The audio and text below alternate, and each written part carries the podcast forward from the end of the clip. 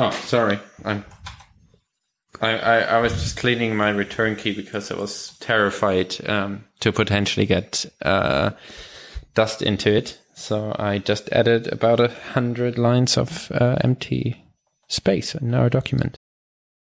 Imagine recording this show after the September event and they haven't updated the iMac. Yeah, it's going to be a fun show. It could be, it could be interesting. Kai might refuse to speak. Why don't we just use FaceTime for this call? Hey, we could do that. There was a problem, though. Yeah, but maybe it's been fixed. I wonder if we'll ever get multi-caller FaceTime. Probably not. It probably is going to be a selling point of the new iPhone, though. Like, oh, the front camera is so amazing, so you can FaceTime all thirty-two of your friends. So they probably do want to push it out in time for that.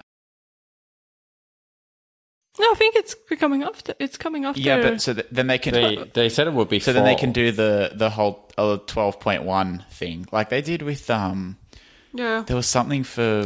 Didn't they do that with uh, an uh, an emoji? They or did that with the portrait mode on the iPhone seven Plus, where they showed it off at the keynote. Yep. It was a huge deal, um, but it was it came the portrait following month. Mode. Hmm?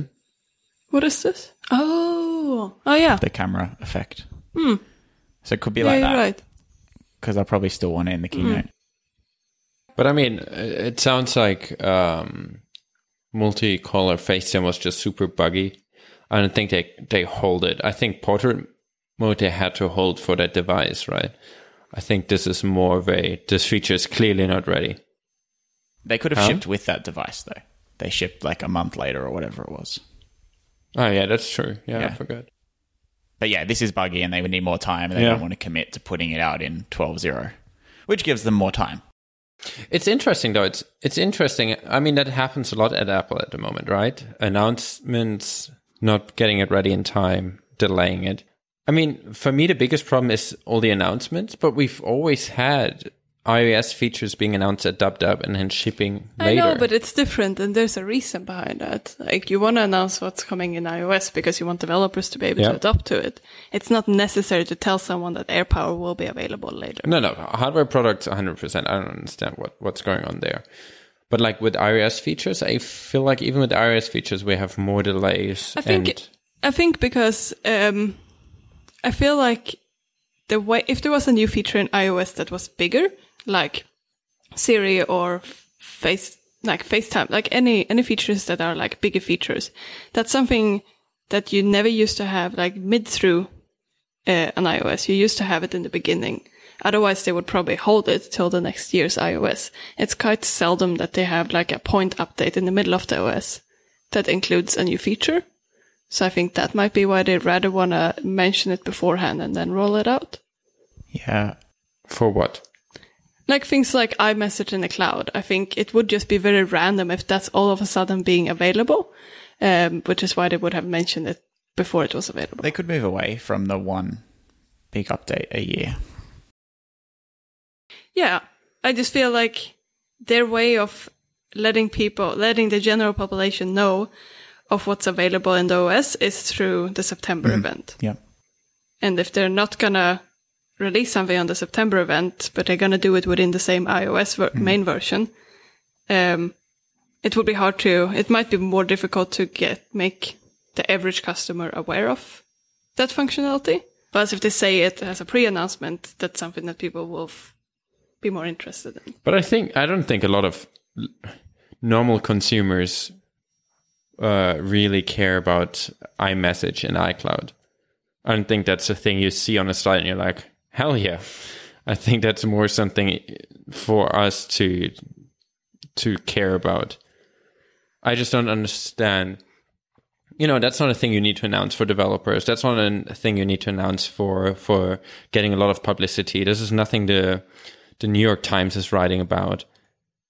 Yeah. This is at most something you would get to nine to five Mac or or Mac rumors, and that's kind of the extent to where this would be covered. I don't understand why why you need to announce that. But I also, what what is more concerning to me is the, I mean, iMessage in iCloud was delayed by, what was it, ten months? Yep. I think it came out like a few days before yeah. before the DubDub keynote. And still not yeah. enabled by um, default. How can when you... that happened. Yeah, yeah. It's there, but you have to manually enable it. But I, I don't understand how you can be so far off on thinking that a feature is so much more progress than it actually is. Yeah. I mean, there seems to be something wrong with communication, or just that people now have healthier work-life balances that work at Apple. Because, yeah. I mean, uh, something must have changed, right? There always certain things were announced. Some things were just unannounced. To me, at least from the outside, that feels unforced. Like AirPower, I don't think anyone needed to... I don't. I think Apple wanted to announce it because it's cool. Mm-hmm. But I don't feel like there was any force of that being announced at that point in time. I don't know, though. Maybe because it was released at the same time um, as the iPhone ten came out. Or it was mentioned the same time as the iPhone ten came out. And I think a big selling point of why they made the... Or a big reason why they made the glass back and why it was more expensive um, as a as a side effect of it having a glass back was um, because they wanted to enable AirPower and wireless charging. And I think enabling a phone with wireless charging but not providing a wireless charger could be a little bit um, questionable. But that's so they what they did anyway. It. They just said, we will release it. And I mean, they already re- released the iPhone eight before that with with uh, Qi charging capabilities without AirPower. It's yeah, just weird they... to announce a product that is apparently so far away. I mean, it's it clearly hasn't been in production at that point, right? Yeah. So but... why would you announce something so far in advance where you don't actually feel? I mean, maybe it was in production though, but then they did. Uh, maybe maybe they started producing the initial units, then they had other problems, or so they the, found the like, white it's, plastic it's a white yellow. Product. Yeah, exactly. So maybe they found out that after a while, after testing it out for a while, it's. Um, it's not living up to the quality that they want, so they had to rethink it. And I think this has happened before, especially with white products. Um, so that could have been why. And I think they announced, um, to get back to what you said, Kai, that the iPhone eight and eight Plus came out before the ten and also had wireless charging. I think it was still announced together with the ten. Um, and I mentioned AirPower in the same keynote. So I think... it might have been something that they wanted to announce at the same time as they announced the wireless charging. Yeah, I, I just feel like it's something we see a lot more frequently lately, that, that things are, are being delayed and sometimes unforced. I think even yeah. even even if you say, I want to announce it with it, I yeah. don't know if that's that's worth it. I don't think no, people I do. would... I don't think there would have been... Um, I, I think AirPower is... or like a wireless charger... is something that is built on the Qi standards and therefore quite easy to have third-party parts for. I don't think anyone would have complained if Apple didn't release an uh, a Qi charger. I think the only thing an announcement might have done is that certain people who are diehard Apple fans to hold out on buying a Qi charger to wait for Apple's. I, I guess that no. might be something. And then jumping on any of the others because then you, you haven't heard anything. And I don't know if that was necessarily it though, because the year they took out the they took the headphone jack away already the year before the ten, I believe. Yep. The headphone there was no headphone jack in seven, right?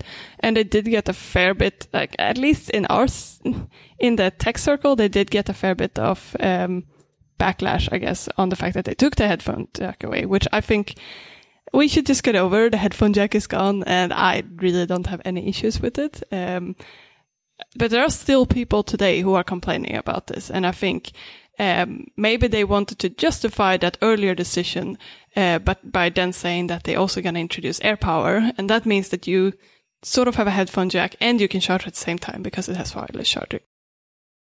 I see what you mean, but the move to wireless charging didn't take anything else away. There's still that physical port. Yeah. Yeah, I, I, know, yeah, yeah. I, I agree with the part that they want to be seen doing something, and I think that makes complete sense, that if you're, I think one of you mentioned a diehard Apple fan, like you're probably going to wait for the the Apple wireless charging pad, and that makes sense as to why it was pre-announced, um, but I don't think it would have been... maybe from a business move, but I don't think it would have been the wrong move to not have announced anything and just said, hey, we have these great Mophie chargers available on day one, which you can purchase. And I was at the store on, on iPhone eight launch day, and the, the Apple staff were walking up and down the line with the phone and with a Mophie wireless charger to say, hey, here's how it charges. And I don't really know what the point of that was, but uh, they're definitely still pushing the other brands, uh, even though they aren't Apple per se. Yeah, and I, I think it's just because the Qi charger is is um, open to anyone to license and implement, I don't think there was as much of a desire or necessity to do that. And as Zach said, it's not, you didn't have to give up anything. It was just an addition on a on a phone that used to come without a headphone jack, now at uh, uh, wireless charging. But I don't think people would use wireless charging and then use the now free port uh, to to plug in their headphones, because wireless charging is not really a thing where your phone is still usable. It's usually more of a night pad, like a place where you put it overnight while charging it, not really a place where you would be on an airplane and put it on a Qi charger and then listen to, to your headphone through through a lightning port. Yeah, yeah.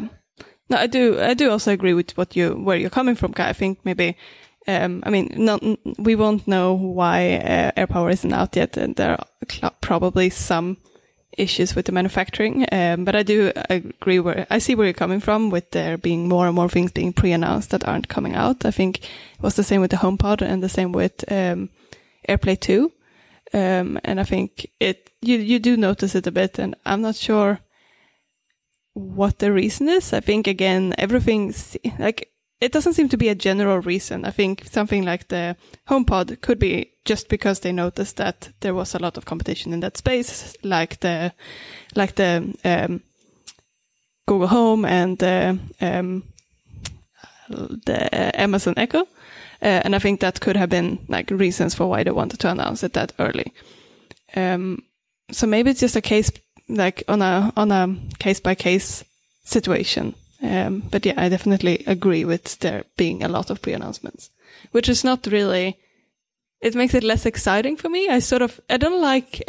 I'm, I'm I don't want to say that I liked it being more secretive before, but I felt like before things were pre-announced, it was a lot more exciting things that were coming up. Yeah, I think I think there's a difference with secrecy, though. Secrecy is about not leaking it before the announcement, yeah. And I think Apple is in a probably in one of the best states since people started caring about things before release.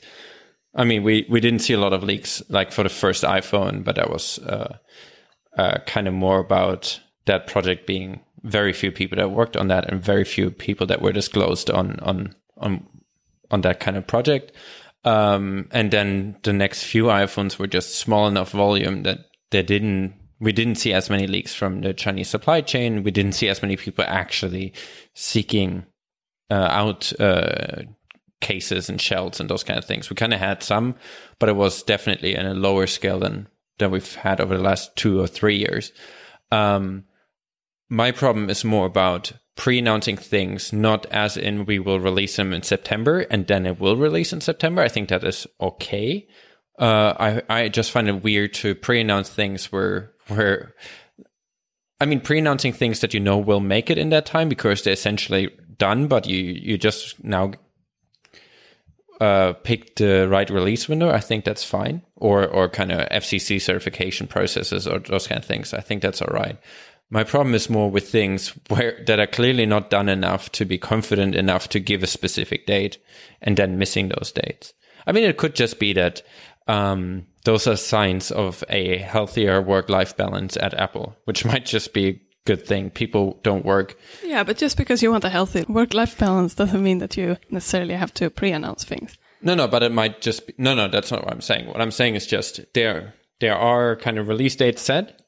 And now there's a higher priority on on yeah, on letting those slip instead of working uh, one hundred twenty hour weeks. Yeah, but something like iMessage in the, in iCloud, I feel like that would have been a lot of work-life balance if that was the reason for that. There must like there must be something bigger, um, because like just the fact that you don't want to push your employees too hard uh, wouldn't make for that much of a delay in products or in software. So I feel like maybe there's just a different thing that's occupying employees at Apple at the moment. There could be different projects, or for some reason they were supposed to have more resources on a project, and um, things have been shifted around internally, and they might actually have to move people onto other projects because there might be new things coming up that we're not aware of yet. And that would, that often, like that, that it could happen that that uh, takes away employees from but the other. Those things would be accounted for, right? You wouldn't, you wouldn't pre-announce something for in three months and then you realize, oh, wait, we have the super secret project that we need everyone for. Damn it, we forgot about it again. It's more, I mean, that, that should be, if it's a secret important project that you pull everyone off on, uh, then that's something you should know about yeah. and account for. Yeah. I don't think that's that's very likely.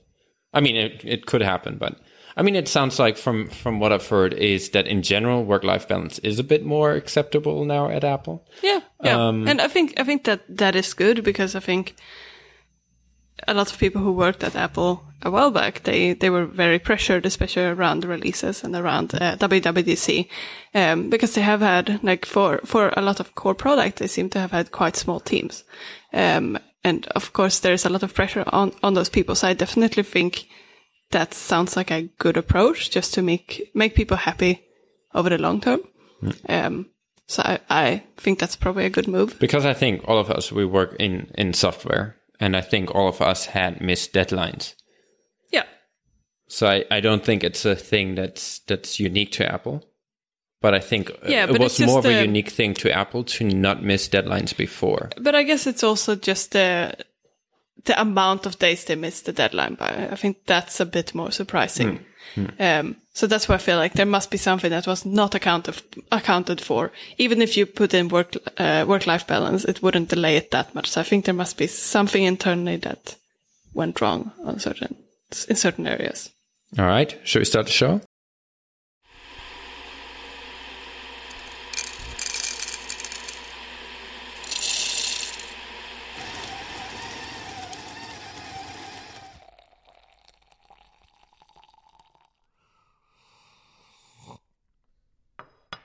So, Qi, you are going to give us a bit of a one oh one on Mastodon, I believe. Let's get started. Uh, yeah, as as teased. I thought about I thought about calling it uh, Mastodon Crash Course, but it's probably not fitting very well considering that the instance went down. um, yeah, yeah, that's what you get. I mean, it. it I said uh, a few days ago that it kind of feels like the early days of Twitter, and it seems like it it also uh, copies some of the early days of Twitter mistakes. Uh, you mean because text messages are that expensive? That wasn't very unfunny. Zach is laughing. Yes. He's just muted. Yeah, I, I, I muted halfway through that. We we can use that as a go-to excuse. If one of us makes a lame joke, we can just say, I see Zach laughing, he's just muted. Really, the picture has just been frozen um, for five minutes and you hadn't noticed. uh, yeah, I mean, Mastodon is just, again, a social network that's built with Ruby on Rails. Uh, so we'll see how, how scaling goes. Yeah, so uh, I thought I, I kind of do, or or actually it's kind of all of us kind of talking about uh, an introduction to Mastodon and where where they're coming from, what kind of the, the uh, uh, what all of the different words mean. There there are some things that are very similar to Twitter, others are quite different. Some of them are kind of weirdly named and therefore more confusing than they need to be. And I thought it would just be interesting because over the last few days or last few episodes, in this particular case, it was a few days because we're kind of pre-recording some of the episodes for to free Zach up for his his uh, DevWorld talk. I, I really hope Mastodon is still around though for, for the September event because I think that would be a good stress test for the, for their systems. Um, anyway, so um, I think the the the core. Um, Words that are being used in Mastodon are, so for Twitter, if you write a message, that's a, called a tweet. And on Mastodon, because Mastodon is, I think, an extinct type of... mammoth? Yeah. Um, wasn't it like an American mammoth? So it's a large, uh, sorry, a mastodon is a large, extinct, elephant-like mammal. Uh, of some very scientific words, which I, which I cannot read, uh, having teeth of a relatively primitive form and number. So Mastodon... Why uh, did they specita- specify the teeth so much? maybe that's what makes it unique compared to a, yeah, a mammoth. It's a very distinct. The mammoths have okay. like big teeth. It's a very distinct facial feature. That they want to point out. Not the not the long nose. It's the teeth that you. Well, should maybe if one's staring you in the yeah. face, that's what grabs your attention. um. Yeah, but because Mastodon is uh, a extinct elephant-like uh, creature, they are calling their their equivalent to a tweet a toot. Toot toot. Um, it and the toot has five hundred characters uh, instead of the um, one forty, two eighty in Twitter. um, they, and that's kind of where the first kind of difference in approach starts already. So when you send a toot, you can kind of select uh, four different um, ways of, of sending that toot. So you have public, which is basically equivalent to what a tweet would be on Twitter. So everyone can see that. You can see that in uh, if you if you're being uh, if all your followers can see that. Uh, everyone that's looking for you, it's on on all the public timelines. We're probably going into those later. Um, so it's just a tweet that you're happy for everyone everywhere to see. Um, the second option is unlisted, which means um, it's not showing up on the uh, public timeline, but um, anyone else can see it on your user account. Then you can select followers only, which means only people that follow you can see the tweet, um, and direct message. The toot. The toot. Thank you. Uh, only people that follow you can see the toot. Uh, and then direct message. So direct message on Mastodon doesn't work like in Twitter, where it's more of a separate kind of interface and more of a messenger-like interface. Instead, you use the same way you would send a toot. So you just do an at and the username that you want to send the direct message to. You select the um, the message type to be direct, and then only all the people that were uh, mentioned inside of that message can see that toot. Um, so that's kind of the main differences uh, between the tweet and the toot. Um, then a retweet on Twitter is a boost in Mastodon. Um, the only real difference is that you can quote tweet someone. So it's more of a, um, the idea behind that, I believe, is that you shouldn't do like commentary, mostly negative commentary that you that you sometimes see on Twitter, that you uh, retweet someone and say, hey, they're an idiot. Uh, I think that's the idea behind why you should only be able to expose those pe- th- those that person's uh, message, but you shouldn't uh, kind of have this negativity that you might point out that someone is an idiot. Um, then the uh, next one is a... Twitter changed the wording at some point from that you can favorite a tweet to like it. And on Mastodon, it's still called favorite. Um, then on Twitter, you have, at least when you use the first-party clients or the website, you have a scrambled uh, uh, timeline where Twitter decides what goes first and what goes second, and uh, random things kind of going in between, and then there are some ads. Well, on Mastodon, it's uh, just a chronological timeline. So uh, the newest tweet is on top, and the oldest tweet is in the bottom. And you can just scroll through them in, in that order. Um, and then I think the most complicated and confusing and worst named part of Mastodon is an instance.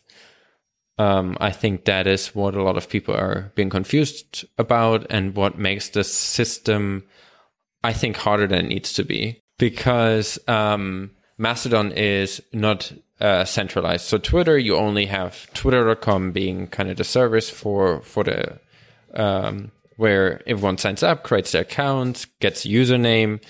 That username is then unique across all of Twitter.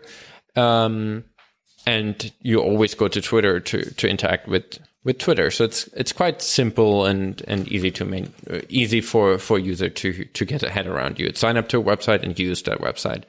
Uh, Mastodon is federated, so you have a whole bunch of different servers. So anyone could uh, create their own uh, server. Um, Mastodon calls it instance. Um, did I they ca- call it instance, or did they call it federation? No, it's an instance. What is a federation? An, a federation is a collection of instances. So like mastodon dot social and mastodon dot technology would be part of the federation. Okay. So um, all those instances can talk to each other, and then they federate.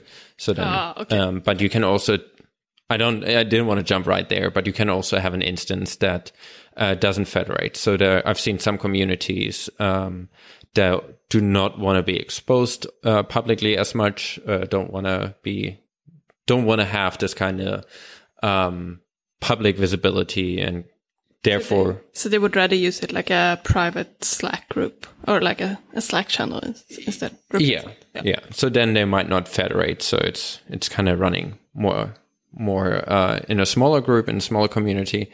Um, but that is very rare. I think most of the instances people see uh, at the moment being mentioned on Twitter and being recommended to and those kind of things, they're usually part of, of the kind of bigger federation. Yeah. Um, And then the idea behind that was that you can basically have a whole bunch of different feder- uh, different uh, instances. You pick the one that uh, you would like to be part of. That could be either because you think um, it's kind of close close to what you're interested in. So there, there is like a technology Mastodon instance where that has like a technology focus. Yeah. There could be some more local ones as in geographical locations. So there might be a Sydney in Australia or a Canada instance where you kind of have more more of a geographical uh, uh, uh, community. But again, it can be anything. Again, that doesn't mean that you will only be inter- interacting with the people who are in the Australian instance or in the um, tech- technology instance. It's more that if you have a specific interest in technology, you c- I guess you get some benefits of being in the technology one, just because you can, um, di- like many apps actually directly separate the, uh, like, like have a home tab, which is basically your, fed- um, your instance, but then you also have the mixed one. So it's not at all, like you have so much crossover between them. So I feel like that's probably a gap that's often confusing to wrap your head around, because I think there isn't really a gap. It's more, if you want to focus on something, you can decide to do so. Yeah. And I think I think that is fair. That that is quite. It is very different, because you have this kind of concept of you are on a server on an instance, um, and you can see all the messages that kind of go on that, and then you have your home feed, your your your timeline that might consist of tweets from people both on your instance and on other instances. Yeah. So I do think that is a bit confusing, but um, in the end. I think for what most people use it for, um, if it grows to a point where, where you can use that as a your main way of communicating in this kind of microblog style, um, I think you wouldn't really need to use the the public timeline, uh, the the uh, instance um, yeah. public timelines as much. Yeah, I think for some people who, um, for some people it might be. Um, less of a use case to actually use the public timeline, just because if they want to have it as a pla- as a Twitter replacement, um, it's not that often that you want to look at a specific group. So I think it might be less and less common. But I think one other, as I understand, like from what I gather, I think one other benefit of the instance is definitely that you can, there's like a infinite amount of names you can use, because you can have a specific, a unique, you just need to have a unique name for your instance. So I guess that's beneficial. You don't really have to name yourself Marlin two thousand eighteen yeah. just because you couldn't find something. Another pro- that another is both a benefit and a downside, though, because now you can have a Marlin on each instance yeah. and it makes it kind of hard to, I think there are things like it makes it really hard to um, vet whether someone is a real person. So there could be uh a a Tim Cook account yeah, yeah. on on every single instance, and yeah, that's true. It's really hard, if not impossible, to verify who is real, who's fake. Yeah, yeah, I agree. Uh, that's a very good point. Um, I want to go through the things that you mentioned a bit more in detail. Just go back to uh, certain points about uh, Mastodon, but I think just to touch again on uh, instances, I think another benefit, another thing that you might see later on as a separation between instances could be that different instances have maybe potentially different business plans or different focuses, because I think in the end you will need to um, in order to run the instances, you probably need to get some type of income. And I think um, some instances might focus very much on like Patreon accounts, or some instances might be more like purely community run or non-for-profit, um, just just run for like certain organizations. Um, and I think there you might have a difference in the instances. And maybe when it comes to um, like maybe maybe depending on what you personally want to spend on it or what you personally want to get out of it, you might pick an instance because of that. Yeah. It's also that every single instance has their own code of conduct. Yeah. So while a lot of people at the moment ex- uh, complain about what, what Twitter deems to be Twitter-worthy and whatnot, um, at Mastodon, you can pick a, a instance based on their code of conduct and their policies that are that are on that instance. So you could go somewhere that is very, very strict on, for example, there is, there's an, um, an instance that's kind of more about pop culture. So they're very strict on, on spoiler warnings. Yeah. Um, there are some that are very strict on, um, that political messages should be behind a content warning to, to kind of have their a separation of knowing, all right, this is a political message. I only want to sh- see that if I explicitly in the mood of reading political commentary. Um, but there are also uh, most of the bigger ones that are being advertised at the moment are very strict on on hate speech and and no uh, r- uh, far right extreme uh, symbols and and messaging. Yeah, and I do see the benefit of that, having that, because people can sort of like I, I see where they're coming from when they have different um different terms and conditions or different uh, rules for the different instances. But I also think I'm not sure if it will be as beneficial as it sounds, because I think in the end, if since you do still have, if you want to use it as a play, Twitter replacement, you're not going to care about which instance you're on or which instance other people are on. So I have a feeling like even if my instance is very Uh, against hate speech, if I follow someone who doesn't have that, uh, where the instance is not explicitly saying that, um, I may as well, I, I, I can still see hate speech or content that I don't uh, agree with from, from other instances mm, too, right? Not necessarily. I mean, that means you explicitly follow that person, right? Yeah. So but for is... example, okay, like uh, I think something like hate speech is probably a bit more extreme, but let's say spoilers. Um, I might be in the... Uh, in a specific uh, pop culture uh, instance, and I expect no one there to say anything or to spoil anything. But then I think I o- might also follow another one, which is just like Mastodon dot social. And if they don't have the same rules, I can be sp- uh, there. There can be spoilers leaking through. Yeah. So those those kind of things are mostly related to to the timelines for that instance, because yeah. That makes sense, right? The instance timeline has those. But your home feed is basically your collection of people from all instances in the world that you want to follow.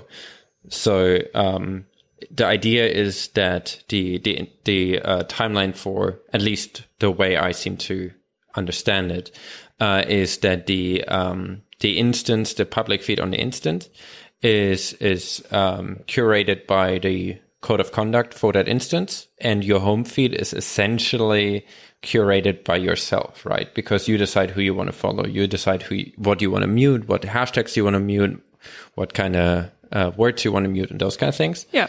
Or even you can mute entire instances, entire domains, and those kind of things. And um, if there is an instance that's explicitly for hate speech, there's also the option to um, apart from you yourself um, uh, blocking that instance and that domain, you can also, um, your instance can also say that they stop federating with that instance. So then there is no more, okay. no longer a connection between the two. And that's kind of the, the kind of moderation side of it. That okay. becomes a lot more complicated because you have individual people that are in charge of enforcing the policies of each instance, yeah. which is kind of fine when we're in the, every instance has one hundred people, but it becomes complicated where now Mastodon Social has over two hundred thousand people. Yeah. Yeah, I think the, um, I understand the concept, and I think um, it's great that you can sort of make whatever you want out of it, depending on your interests, and you can decide what should be in your timeline, and you can also decide to focus more on this, like instance-specific timelines, and I think that's great. Um, but I'm just hoping that all of those different options are not going to make it um, too difficult for you to curate the, the information that you want to see. And I hope that it would be great if there is some, like, it, this sounds a bit complicated when you're saying it. Um, I think when you start to use the app, it is quite straightforward, uh, or when you start to use the social media platform, it is pretty straightforward. But there are still, like, the wording is still a bit confusing, and the fact that you can customize it so much makes it a bit difficult to get into it. Uh, so I'm hoping that this won't be like, um, I'm hoping that this won't confuse people too much so that they sort of get scared away from using it. Yeah. Um, I also think it probably will get easier over time, because at the moment it's, I think a lot of the uh, Mastodon team was probably also overwhelmed with how much of a, an increase in user rates and, and Toot rates they've had over the last uh, few days. Um, and I think also just a lot of the nice usability of, of Twitter came from third-party apps. Yeah. And I think that's where we'll also see a lot of easier ways of using it, because a lot of those things can be hidden from you to a lot, uh, to, to a big extent, where at the moment you kind of have to have more of an understanding what you're doing if you want to get into those kind of details. I think a lot of people just sign up on Mastodon Social and they follow some people, and it seems like there's not a lot that you need to know about it. Yeah. It seems to kind of work, but I do think there's a lot of uh, potential for improving some of the kind of usability aspects of, of Mastodon. Yeah, I was going to say the same thing, that um, it is a very early stage in the community. I mean, it's been around for a while, but there haven't been that many people on the platform. But I think now we're really going to see what shape this community wants to take. And I think, you had, like you said, Qi, you had the same on Twitter. A lot of things came from third-party apps. And also, I think just the concept of how to use the platform is just not very known yet. And I think depending on how people want to use it, if they want to use it as a Twitter replacement, it's probably going to become more like Twitter is at the moment. Uh, but Twitter has had so many different, so many years of iterating on the product and so many years of shaping the product. Um, so I think um, it's definitely, it's probably going to shape into what the community wants it to be. And even if you still want to use, um, even if you want to use uh, Mastodon more in a um, instance-based um, approach, like you just want to follow your specific instance, or you want to have multiple accounts in different instances, I think you can do that too. But it might, like you said, Qi, come down to the third-party apps to see what the app, depending on what the apps are focusing on, you might use it in a specific way. But there might be apps that support both different use cases.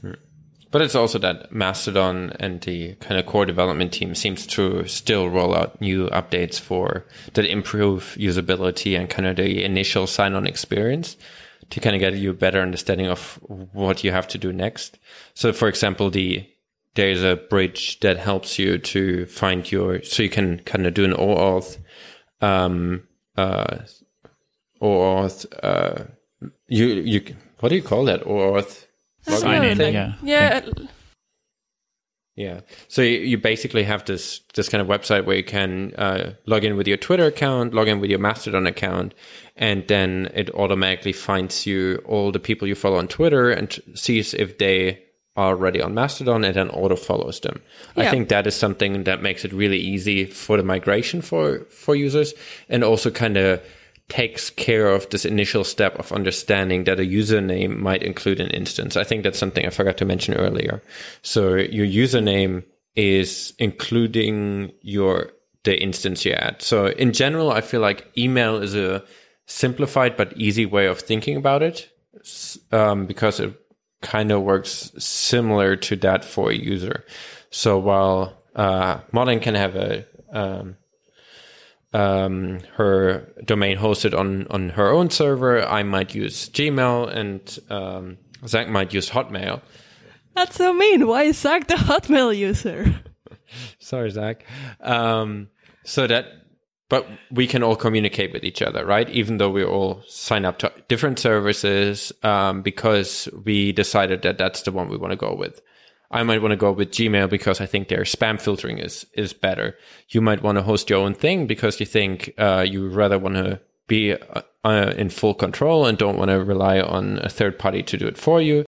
And I don't have a good reason to go with Hotmail. Brutal. um, So, but that means if I send an email to Zach, I need to know the f- his full email address, which includes his name he selected, at, and then the domain he's on. So it would potentially be Zach at hotmail dot com. Um, and that's what it would be on Mastodon. So if Marlin's account would be marlin at mastodon.social. It doesn't really help that all the it, that it looks like all the uh, Mastodon instances are hosted on all of those goofy new uh, domain names. So it looks like a bit of a, I don't know, alternative reality uh, web because... Yeah, it doesn't really look like actual websites just because I think people are still not... You, I, don't, I don't know, maybe the young people are, but I still, I'm still not used to see a website that's like um, coffee.barista or um, master, uh, mastodon.technology. Like it's it's a cool name, but it doesn't look like a web server. Yeah, but but that kind of masks what it is, right? It is very similar to email. Yeah. It's your name and your your instance, your server, whatever you want to call it. Um, but yeah, those those kind of new... A top-level domain with that many letters just looks weird.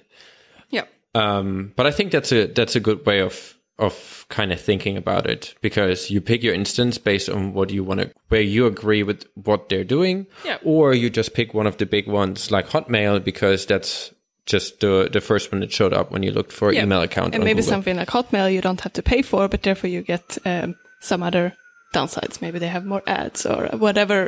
Whatever you want to set up on the instance, I think it's still too new to know how they will make revenue, but I mm-hmm. think there might be different different models there, and you decide depending on that. Oh yeah, I also wanted to ask, um, I don't know if this is the case, but I think you can also, if you start having an account on one instance, are you able to move to a different instance? Yeah, so they, there, there is a, I think they're calling it migration, but it's mostly just a redirect.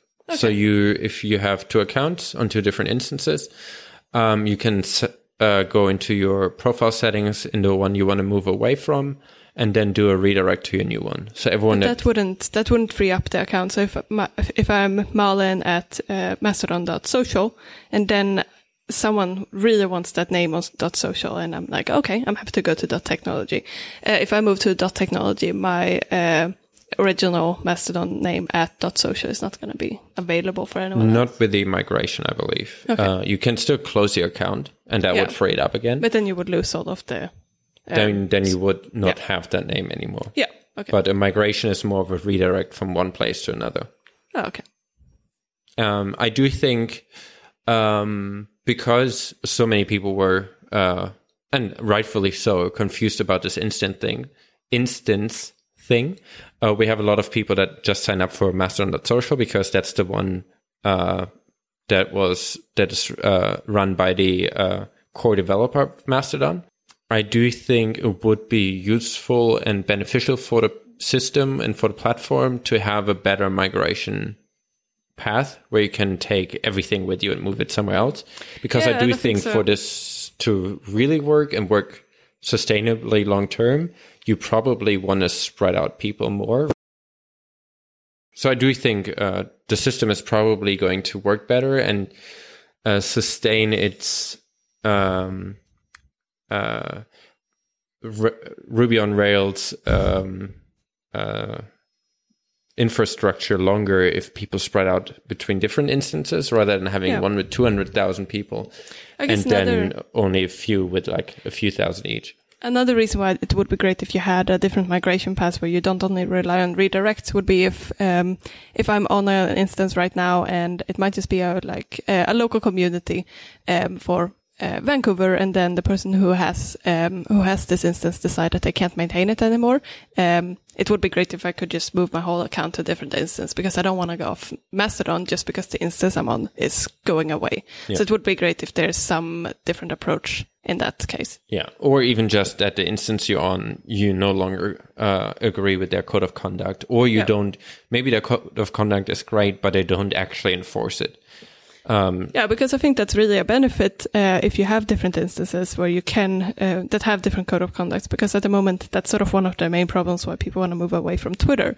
Uh, we don't agree with the rules that Twitter have set or um, with the approach that Twitter has. And I think uh, if we don't agree with that, on Twitter, it's quite hard to move away, as we see now. But if you do have different instances, you can basically abandon an instance. And if people don't agree with that, it's not going to be an instance that continues to grow. And um, in that way, it's sort of like the people who are on the platform who are having more of a vote and more of a say in, in how they want the platform to work. Mm. Yeah. And it just also, I think it helps people not to do too horrible things on the instances, uh, because you don't want all your users to migrate away, right? If you if you host an instance, you probably have an interest in having a, a user base that, because otherwise, why would you set up a server, right? You want to have a server to kind of host a community, uh, which probably means you you want to keep people on your instance, and making it easy to move around if need be might be uh, useful for for kind of keeping people from not doing too many weird things on their instances. You've been very quiet, Zach. I don't like change. and, and Mastodon is not as simple as Twitter. So it's like using all my brain capacity. Yeah, but this is a perfect exercise. It's it's like you can't you can't do that. You've been writing Objective-C before, right? Would you just not go to Swift because you because you it's too much brain capacity? I wasn't settled in Objective-C. Man, you you open a different can of worms here. The thing is, like, it's a lot of work to switch entirely, and then I don't think Mastodon's the place we'll all end up. So I am not in any kind of mood to put effort in. That's my problem. So for me, it's, I mean, I, I did get a lot of value out of Twitter. I mean, I've been on Twitter for probably ten years or something. Uh, and f- that for a reason. It's just now for the last, I don't know, couple of years, there have been so many things that go against what I want to use that platform for, that even if it just scares Twitter or makes them uncomfortable, that there are now, I think, almost two million people that that move to a different thing, or at least try a different thing. Maybe if, even if that's just enough for them to kind of course correct and figure out so, some way of maintaining third-party uh, apps, even that alone would be worth it. So I'm I'm kind of like, I'm f- all in for now, and either people all start using Mastodon and stick there and, and it all works out, then that's fine. Or Twitter will figure out how to how to keep all the users on, on their platform by making some, some type of change, or rather not making changes to the, the core things that we want to use it for. Um, or that just shows that there is a willingness to people for moving on, and we have some some great thing that's not Mastodon that we can all agree on going to and all be happy there. For me, it's more about Um, showing with my my my eyeballs and my feet and my wallet uh, that I not uh, that I do not agree with what Twitter is doing, um, and that for me is I don't know that for me is kind of exciting and worth it for now. Uh, I, but I also agree with you. I, I don't know if this is the one where we all end up, and I don't. Yeah, but I don't think that really matters. Like like you say, Kai, it's sort of more about the fact that we're doing something, and I think. Um, it's as soon as you started moving away from something, it will be a lot easier. It's like um, if you don't exercise much, but you really like um, just staying at home um, and, and you, you're not living a very healthy lifestyle, um, it might be good just to start going for a daily run, even if running might not be your end, the, the end activity you will do to keep yourself healthy.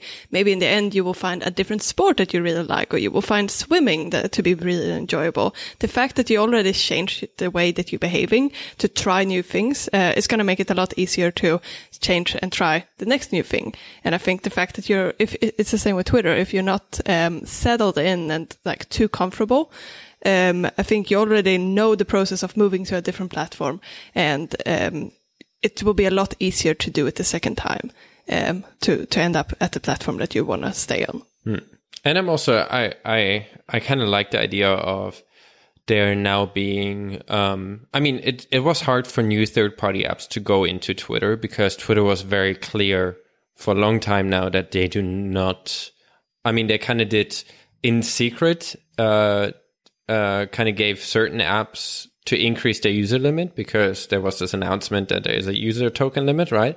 And certain apps were then uh, excluded from that limit, uh, but not publicly. There was no no announcement that there is no longer a token limit, which definitely discouraged, and I think for new apps that would probably have still applied, but it, that definitely discouraged new apps to go into that platform, and that kind of made that platform stagnate it stagnated at a good point, at a point where I think most of us were quite happy with it.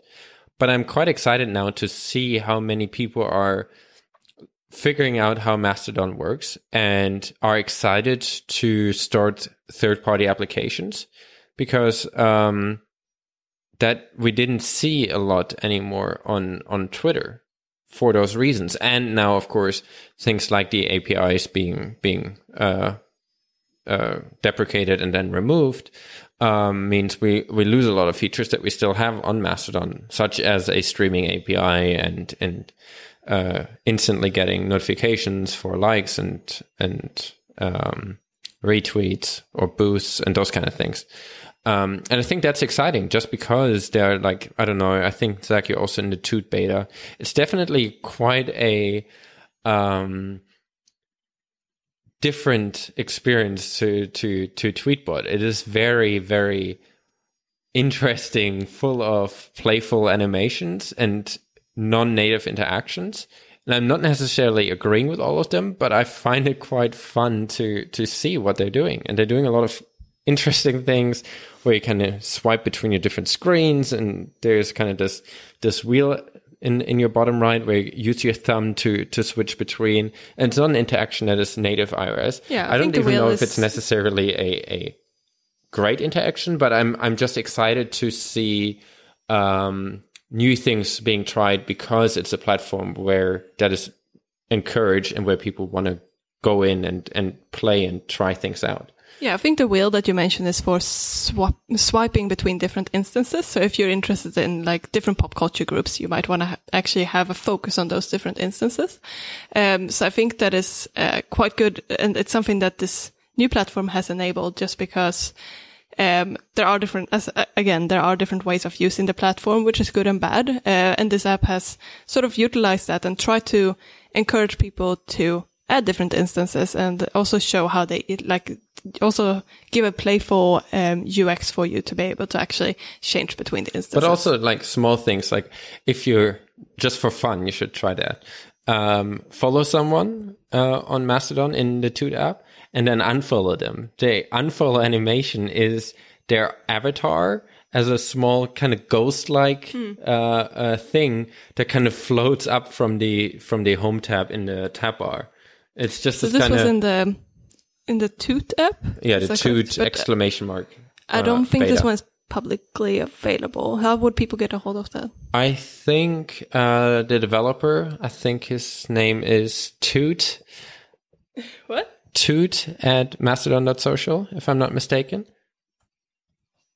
I'm not sure. Let me check. Um. Yeah, but he he currently has his um. Uh, the invite to, or has a sign up page to sign up for the beta uh, open. And there are a lot of those kind of things. If you follow someone, it's kind of this, this kind of coin thing that kind of spins, spins around. Uh, there are just so many playful, small animations. And you wouldn't have that, you wouldn't put that much effort into something like a Twitter client at the moment, just because you know you can actually grow to, to a place where where it's then uh, potentially making that investment back, just because of those kind of silly things like the token limit. Uh, it is Toot app on mastodon dot social. Yeah, I was playing around with that unfollow animation. It's kind of cool. I think I think there are a lot of animations going on in this app, and there are many cutesy animations that I... I appreciate, but I feel like um, at the moment it's it seemed to be more of an experimental phase. I think he is trying out different type of animations and different uh, different ways of interacting with the U I and um, different user experiences. And I think even I don't think everything will necessarily stick, but I think, as Kai said, it's nice to see that someone sort of dares to try those things um, because there are um, because it is a new platform. You can get um, you can. Um, play around with it, and you can uh, also provide different apps for people depending on what the people like, and you don't have the token limit. So um, just being able to create apps without worrying about the limitations of that um, could be very, uh, could encourage people to make something. And we had a period in our, in our industry, right, um, where a lot of people's first app uh, was a Twitter client or a Twitter-like client, because Twitter had a pre pretty well documented A P I. It was something where that was really easy to get started because all you needed was call the A P I, uh, and then you get a whole bunch, an array of tweets back, and you just populate a table view. It's really easy to get started. Um, and then something that you might want to maintain over time or polish or or experiment in adding new things. I think in general, this type of app is a really, really good uh, way of getting started with development, or and then also has the potential of being something that you can really polish and make really nice. Mm. And I think that, and I kind of get that feeling now on on uh, on Mastodon. I mean, the Toot app is by uh, uh, definitely not someone's first app. It's Or if so, it would be incredibly impressive because there are a lot of very complicated and nicer animations in there. Um, but it's just, I, I kind of like to have something that is so accessible and so open and so easy to, to hook into if you just want to play with something. I, I kind of got, I, I briefly thought maybe I should do uh, get into AppKit and learn some AppKit with, and make like a Mac Mastodon client, just because the A P I looks nice. It seems to be quite straightforward to implement. I wanted to look into AppKit for a while. Uh, I was just excited about that. And I think that's, that's nice. And I don't think I'd be the only one that, if Mastodon would become kind of the thing where that a lot of people use for, for kind of social networking, I, I would be excited about people experimenting there and, and trying that. And I mean, that wouldn't be to Mastodon and, uh, exclusively to for Mastodon, but any kind of platform that encourages third-party developers to to consume and use their A P I in any way. Yeah, yeah. Um, I also want to mention uh, Tuton as a nice app as well for iOS. Uh, I feel like that one is uh, a bit more straightforward uh, than Toot. Uh, Toot exclamation point. Um, so yeah, Tuton is quite similar to like a more traditional Twitter feed. Um, and I think that's quite nice if you if you want to have something for that. Um, I do miss to have um, a good app that's both on iOS and Android. So mm-hmm. I think that's something that would be great to see. Uh, I am surprised, Kai, that you mentioned that you would uh, potentially look into learning AppKit, because I think considering that Apple announced something like um, they were they were teasing at something like Marzipan um, or Project Sneak Peek earlier this year, I would think um, it might be good holding off to making a native Mac app, just because this might be the perfect opportunity to try something like that. Yeah, yeah, it is that too. Um, I just I, I felt personally that I. I wanted to have a look at uh, AppKit for a while. And I think it's something where I can spend like a a weekend or so just to get something on the screen that uh, that shows a timeline. And I might not complete it, but it's just uh, something that got me interested enough, and something where I feel like it's it's easy enough to get into, and something that's definitely encouraged to have to consume the A P I, that I was like, potentially this could be something to to play around with. So just to get back to Mastodon, I think we uh, we mentioned that, uh, I think we've been talking a lot about it now. And I think uh, we have to mention again that this is a pre-recorded episode uh, that re- is recorded probably almost two weeks before we're releasing it, or one and a half weeks. Uh, so a lot of things can change, and uh, maybe we end up not using Mastodon. But I think it's still important to just uh, try different op- different options and just try to work on that migration of uh, of stopping to use Twitter, and just get into the habit of like trying different things. And even if Mastodon is not what's working out, I think it will be easier uh, once people started moving to just move over to a different platform. And I'm hoping to see more and more people trying to trying to find an alternative. Yeah, yeah, it's a good way to look at it. I, I think at the moment I can still see myself using Twitter to to read, as long as third-party apps at least still have access to the timeline. Um, but I think if we would get to a situation where third-party apps are fully cut off from the A P I, I think I would no longer get the value out of Twitter that I do get out of Twitter at the moment. Like the, the non-chronological timeline doesn't provide me with what I'm after. Yeah, I'm just going to use it as a brand engagement platform. That's apparently what they want from you. I tweeted at my carrier yesterday. Really? Didn't get a response. Well, I got a response, but it was useless. Yeah. Uh, would you use uh, Twitter if you would be forced to use the, the Twitter apps and the algorithmic timeline? No, I would uh, hibernate from social networks. I, I actually think that's not a terrible idea either. That's an existential crisis, Zach. Yep. What are you going to think about all day? You're going to have to find something else to occupy your brain with, and it's going to gonna get dark. I might be more productive. Imagine that. Yeah, we don't want that. Yeah, yeah. Who knows what comes out of that otherwise? For now, Tweetbot's still working okay. So I thought we could talk a bit about our podcast listening habits. Um, I mean, I think podcasts play a slightly different role in everyone's life. I mean, people listen to podcasts for different reasons. They listen to different types of shows. They listen different locations. Uh, and I thought it might be interesting to sort of touch on what role podcasts play in our life, kind of the, the, the shows we're listening to, when we're listening to them, and yeah, maybe even where, uh, and just sort of give some insight into that. I think we often speak about the shows we like, the shared shows that we listen mm-hmm. to, but maybe not so much about the the shows we listen to where the other others don't listen to. So it could be interesting to touch on that. Yeah, no, I think that's interesting. And like you say, we always, I, I always really enjoy the conversations we have when we just talk about the podcast that we've been listening to. I think especially like you and Isaac, we often talk about um, Cortex or Hello Internet.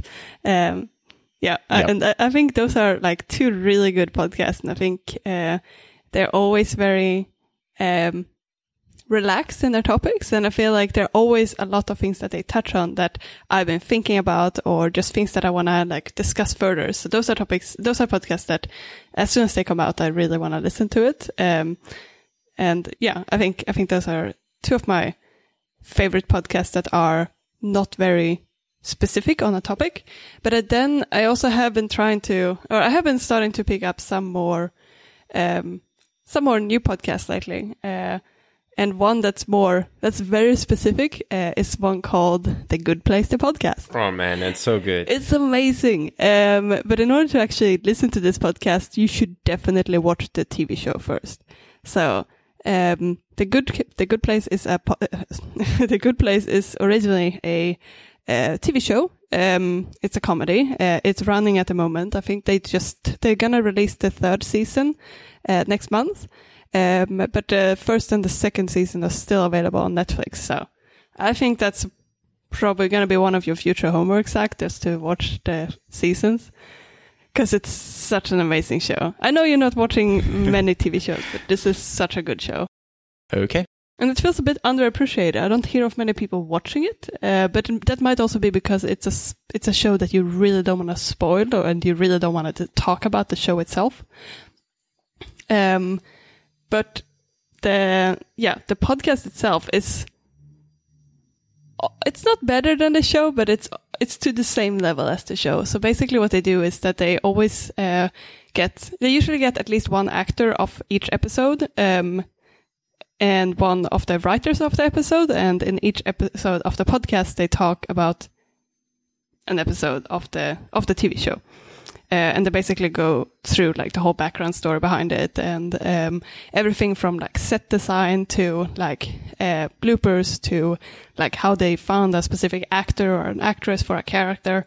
And I think this is just a really interesting insight, and it sort of makes me want to be a comedy writer, even though I know I would have no success in that career. Uh, career path, but I think it seems like such a such a great uh, environment to work in. Um, so that's pretty cool. It's one of my favorite ones right now. Yeah, it's it's to a point. When Modern uh, found a podcast and started listening to it, she was talking about it every day when she ca- came home. She was like, "Oh, you know what? I just heard on the the Good Place, the podcast, they were talking about this episode, and this is how how the actors uh, improvised the scene." I was like, "Okay, good, Modern, good for you." Um, but at, I think after two weeks, you finally had me convinced to to listen to it, and I I got through I don't know six or seven episodes in the first day, and I couldn't stop listening until I caught up. Now it's now for me, whenever I see there's a new The Good Place, the podcast episode out, I listen to that first before anything else. Even if there is an A T P coming out same day, I now have The Good Place, the podcast as the first thing I listen to, which which I, I didn't think would happen because it doesn't sound as exciting to have a podcast about a T V show that's yeah. not running at the moment, but will start again soon, yeah. where they talk about old episodes I've already seen. But it's it it is it is incredibly funny. Uh, well, I, I think it's kind of also well paced. It's yeah. like a good kind of intersection, and they kind of go into a kind of main topic where to talk about it. And then kind of wrapping it up quite nicely. And yeah. it's, it is, it is really, really interesting. Yeah. And I think, um, like you said, it's, it's really funny, but at the same time, it's not just like a, like a comedy podcast. You also get the insight into how it is to actually direct or act or write a comedy show. Mm. And I think just getting that insight as well is, is quite, um, quite interesting.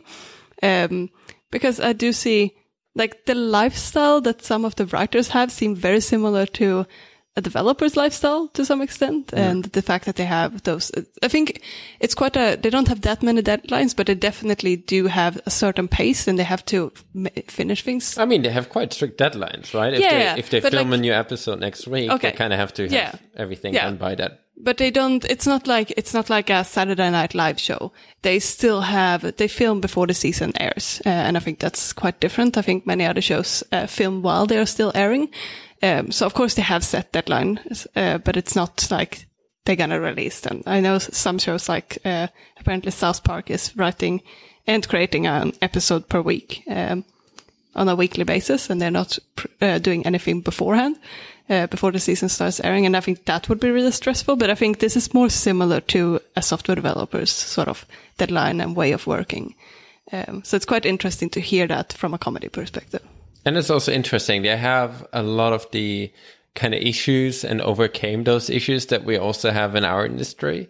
So there was, they're talking about how, how traditionally it's often that the writers have this kind of authority of writing the lines and then expecting the actors to say the lines exactly the way they were written, and that they're a bit more open open about that and encourage the actors to kind of uh, improvise and kind of change lines just to see if it, if it's funny or not, kind of make sure that they got got one shot with how it was intended, but then then kind of try some other things, and often selecting one of the kind of other things as the thing they actually, that actually makes it into a show, and kind of encouraging this behavior that everyone is, everyone that's on set and everyone that's involved should have an opinion of, of, um, uh, sh- or could have a good idea of what's funny and what would work.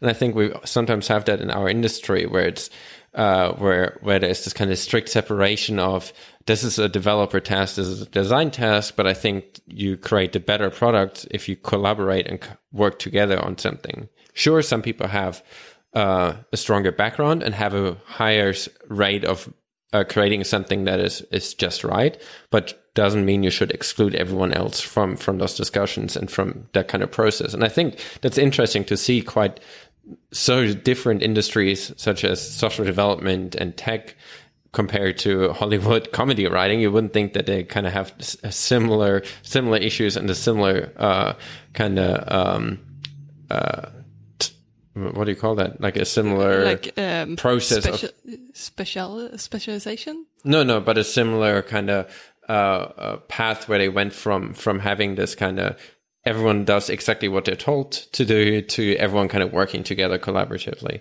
Yeah, yeah. Um, yeah, I definitely agree. That's something you, you start to see more and more in the tech, um, tech industry.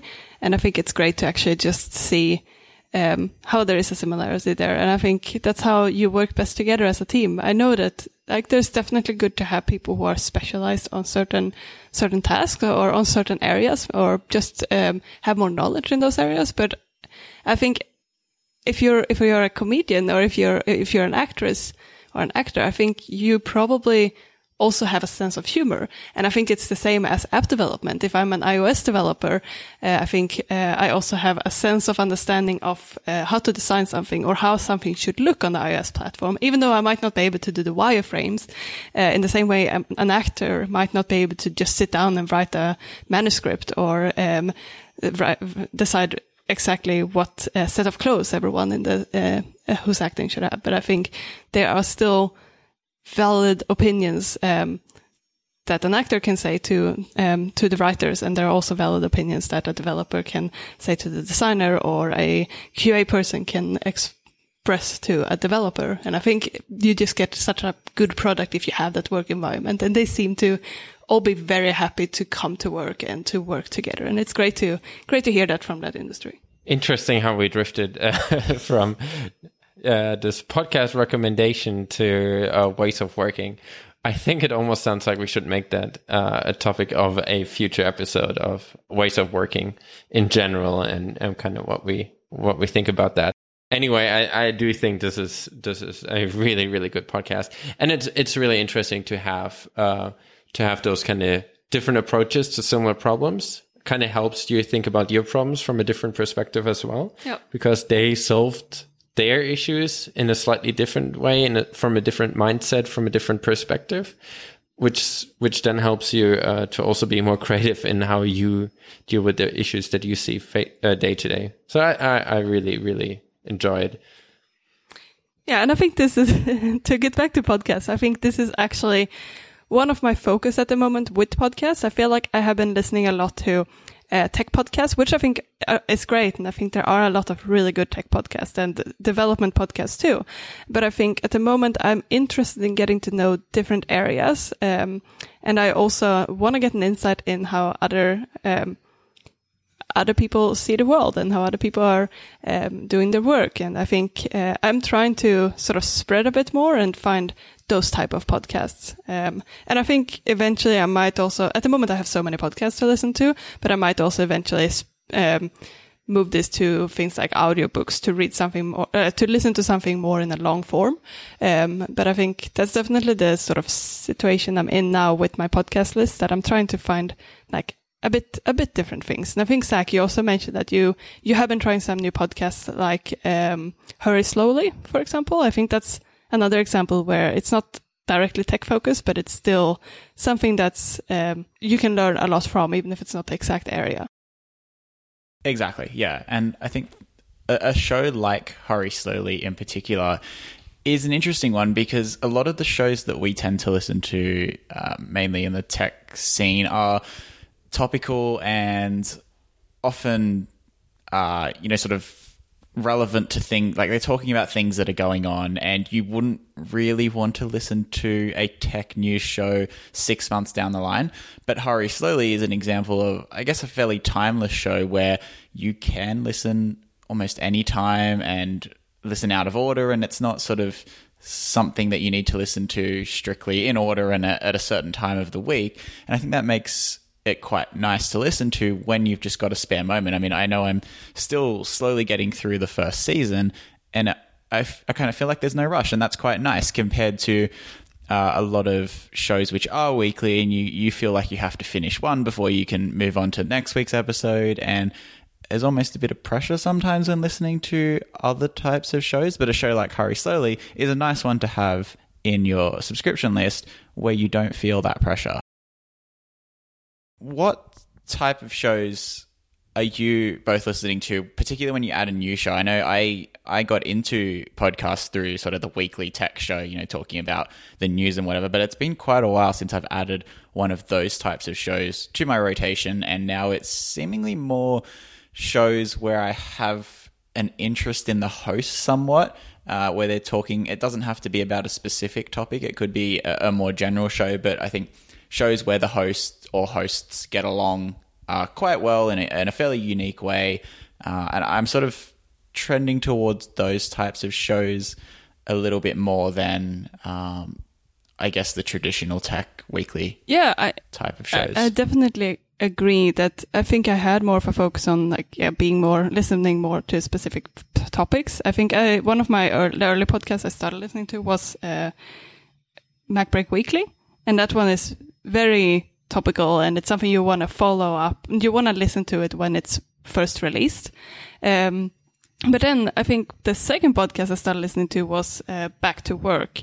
And that one is very much just focused on the people who are in the podcast, I think. Uh, it was, it is also definitely having a theme, but I think, um, I, f- I think I got, that was the first podcast I was sort of stuck on because of the people in it. Um, and I think But for a while there, apart from that podcast, I was very focused on having specific topics that I was interested in. Um, but like I said, like something like Cortex and Hello Internet, I think I really enjoy because I do really like the way, uh, like the dynamics of the, of the people in the podcast, and just really like how they, how the two hosts get along. Um, and just the sort of, it's not like, it's, it's a bit like, on this level that there are a lot of inside jokes, and there are sort of like different sections that you come back to. For example, something like Hello Internet has um, like a paper cut corner and a plane crash corner. And I really like those sort of uh, segments that come in on a casual base uh, where you just really see the character, the, the people who write, uh, the people who are uh, on the podcast uh, just expressing, expressing their personalities. And I think those are some that I really enjoy. And those are the ones that sort of make me, because they usually talk more about like their general life, I guess. And I think that really makes me sort of reflect on the world around me rather than listening to it just because I want to learn something new. Um, and there are definitely podcasts, like more Swift focused podcasts, that I listen to because I'm interested in learning about a specific thing. Um, but I think, um, yeah, I, I do really, really like the ones uh, that have particular people who I just see, who I just think bounded well together. Yeah, I think it's interesting that you mentioned Cortex there, and I think Hello Internet usually falls into a very similar category. I mean, they've both got C G P Grey on there. Uh, you mentioned the, the inside jokes and things like that, and I, I think that's it's really nice if you've been listening from the beginning, but it can be hard to get into the show a bit later on. And I think that yeah. uh, greatly increases the barrier to entry. So I know Cortex I've been listening to since the beginning. Uh, Hello Internet, not quite the beginning, but almost the beginning. So there were shows I was able to catch on to quite quickly. But then I sort of think of a show like A T P, which is somewhere in the middle. I mean, yes, it is weekly and tech newsy, but they also have, I think the dynamic between the hosts there is on par with a show like Hello yeah, Internet yeah. or Cortex. And that also means that their level of inside jokes and even recurring segments to an extent is very insidey. Um, so I I think I didn't listen to probably at least the first fifty episodes of A T P, and I found it very difficult to get started. Uh, I almost gave up. It was just, it was something that came so highly recommended that I, I stuck with it a bit, but the format of the show was something that threw me off, and also just the constant references to past episodes. And it's like, hey, I've just started listening. I really don't get what's going on here. Um, and I think it was only probably three or four episodes in where I started understanding when they were referencing previous episodes that it started to make sense, and it stuck. And I stuck with it, and I'm very glad I did, because now it's probably one of my favorite shows. Uh, but I guess there is always that trade-off there if you haven't listened, or for somebody who hasn't listened to a show from the beginning, to pick up, to be able to easily pick up on what the hosts are talking about, particularly if it, if it's a little bit inside baseball. Yeah. But I think overall it does create a better show if there's something that uh, something that you can relate to. Yeah, yeah, I do agree that it can make it hard for new people to start listening to a show. And uh, I think something like Hello Internet, I think I came in to starting, I started listening to relatively late. And what I did was to just actually go back to the first episode after I realized it was a show I wanted to listen to. And I just listened to everything from the beginning. Uh, but it's it's very time consuming to do something like that. Um, but I think, I, I think actually like, it's still out. I think you get a lot of benefits of having those type of inside jokes. And I think it really, really adds, like, it feels like you as an audience are a lot closer to the, uh, to the people speaking in the podcast. So I think overall it's beneficial to have that type of dynamic. Um, and I think certain things are so iconic for a podcast, so you can even Google it sometimes. Uh, I think there are some podcasts where I haven't, haven't remembered what a reference was, and I end up Googling for it. And then it, I can find on the internet what specific episode of that podcast that was introduced in. Uh, and that can be quite helpful if you want to get into a podcast. It would be quite cool if you have like a, if podcasts would create some type of like wiki of like reoccurring things, which would definitely be a lot of work, but it would be cool to have something like that for those type of shows. Uh, or maybe have a clip episode, um, like you used to have in old nineties sitcoms.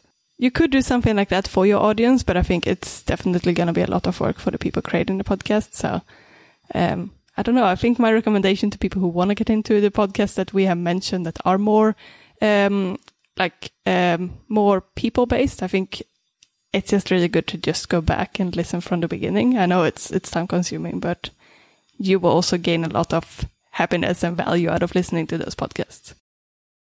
Definitely. And they're the type of shows that can almost be enjoyed like a T V series at any time. And, you know, you can sort of, if you are going to go back from the beginning, then it can be quite an enjoyable experience to go on that, to start that journey with the host and then uh, continue on it with them.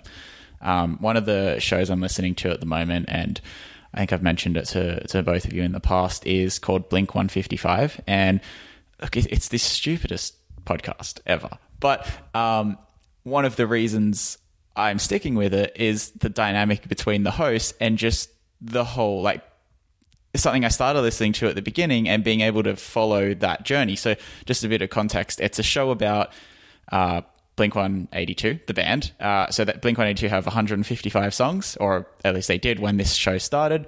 And so the hosts are spending uh, a single episode, uh, about an hour and a half each in length, uh, on every Blink one eighty-two song. And it sounds unbelievably stupid. Uh, and it is. It absolutely is. But I think the hosts there have a good dynamic and are able to talk about things in a comedic way. And they have recurring themes where, um, you know, it sort of makes you interested in seeing, oh, what are they going to say about this particular aspect of this particular song, or how are they going to, you know, swing something this week? And I think that is one in particular where the content matters a lot less than the people who are saying what they're saying are. And I think it's another example of something that, um, in a way, it's it's fairly timeless, and you do definitely benefit from listening uh, from episode zero or one or wherever they started uh, all the way through till now to sort of pick up on those things and, and understand why uh, certain discussions are had and why things are said the way they are now, you know, some sixty episodes later or however far into it they are. So I think that it's very different to Uh, a lot of the, the early shows that people listen to when they start getting into podcasts, but it, I think there is definitely something to be gained there from those shows that you can listen to, uh, to from episode one uh, all the way through. How did you start out listening to podcasts, Zach? Um, so the first podcast I started listening to was the iMore Show with Renee Ritchie, and I at that point I barely knew what a podcast was, and I... I liked iMore, the website for, for getting tech news, and I had their app installed and they had a podcast tab in the app. And so that's how I was listening to... Sh- I barely knew what it was, uh, what a podcast was. Uh, I definitely didn't know, you know, I didn't think to, to install a dedicated podcast player or anything on my, on my phone, uh, but I was just, I would have been in high school uh, playing around with this app and came across some audio content, which I actually quite enjoyed. Um, yeah, so that's that's how it began. How about you? So back in two thousand six, I believe, um, I was kind of, I, I was, for a long time, I was mostly a Windows user. Um, so then in about uh, two thousand five or two thousand six, uh, my sister got an iPod. And she barely used it, but I always wanted to, to play with it and try it. Um, but she wouldn't let me because it was kind of an expensive thing, and I got annoyed that she's not using it despite it being such an interesting tech tech product to play with. Um, so then uh, one day I helped my my sister move. Uh, maybe I shouldn't tell this story. Um, and I saw that the, the iPod was in, in some box somewhere, and it was full of dust and hasn't been used in forever. So I was like, oh, I just I just borrow it for a while. Um, so I started using uh, uh, the the iPod, mm, and I thought it was was kind of an interesting thing. And I saw that you could use uh, uh, podcasts on that. And there's a German podcast called uh, Bits and So, and there there's it. It was kind of I was always into tech, and it was an interesting kind of tech focused podcast. But all the hosts actually uh, used Macs and were kind of very very Mac focused. Uh, and that that podcast actually got me into warming up to potentially also getting a Mac. So I started with the uh, stole borrowed iPad from my sister, uh, iPod from my sister to listen to Bits and So, which then uh, convinced me over time, because those people all seemed quite knowledgeable and interesting, and they use Macs. So I, f- I figured I can probably also use a Mac. I thought it would have been the the fact that you were using an iPod that want, made you want to go for I mean, more I think products. It was a combination of those things, that to kind of liking the iPod and... And I mean, the iPod was by far the best podcast player, because I, I it wasn't my iPod. I, I kind of switched between like one of those. Uh, I think I had like a SanDisk iPad, uh, iPod type clone M P three, like a player. M P three player.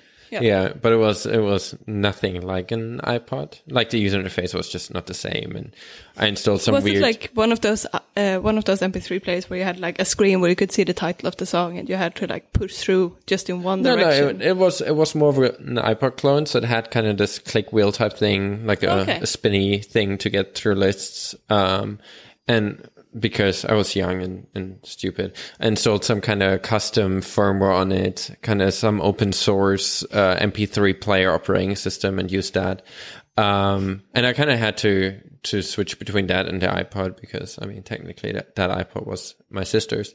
Um, but that I think the combination of of kind of using the iPod and kind of liking it, especially for podcasts, and listening to Bits and So, the German podcast, where. Of those people that are kind of into into Macs, I think that then finally warmed me up to to wanting to buy a, a MacBook.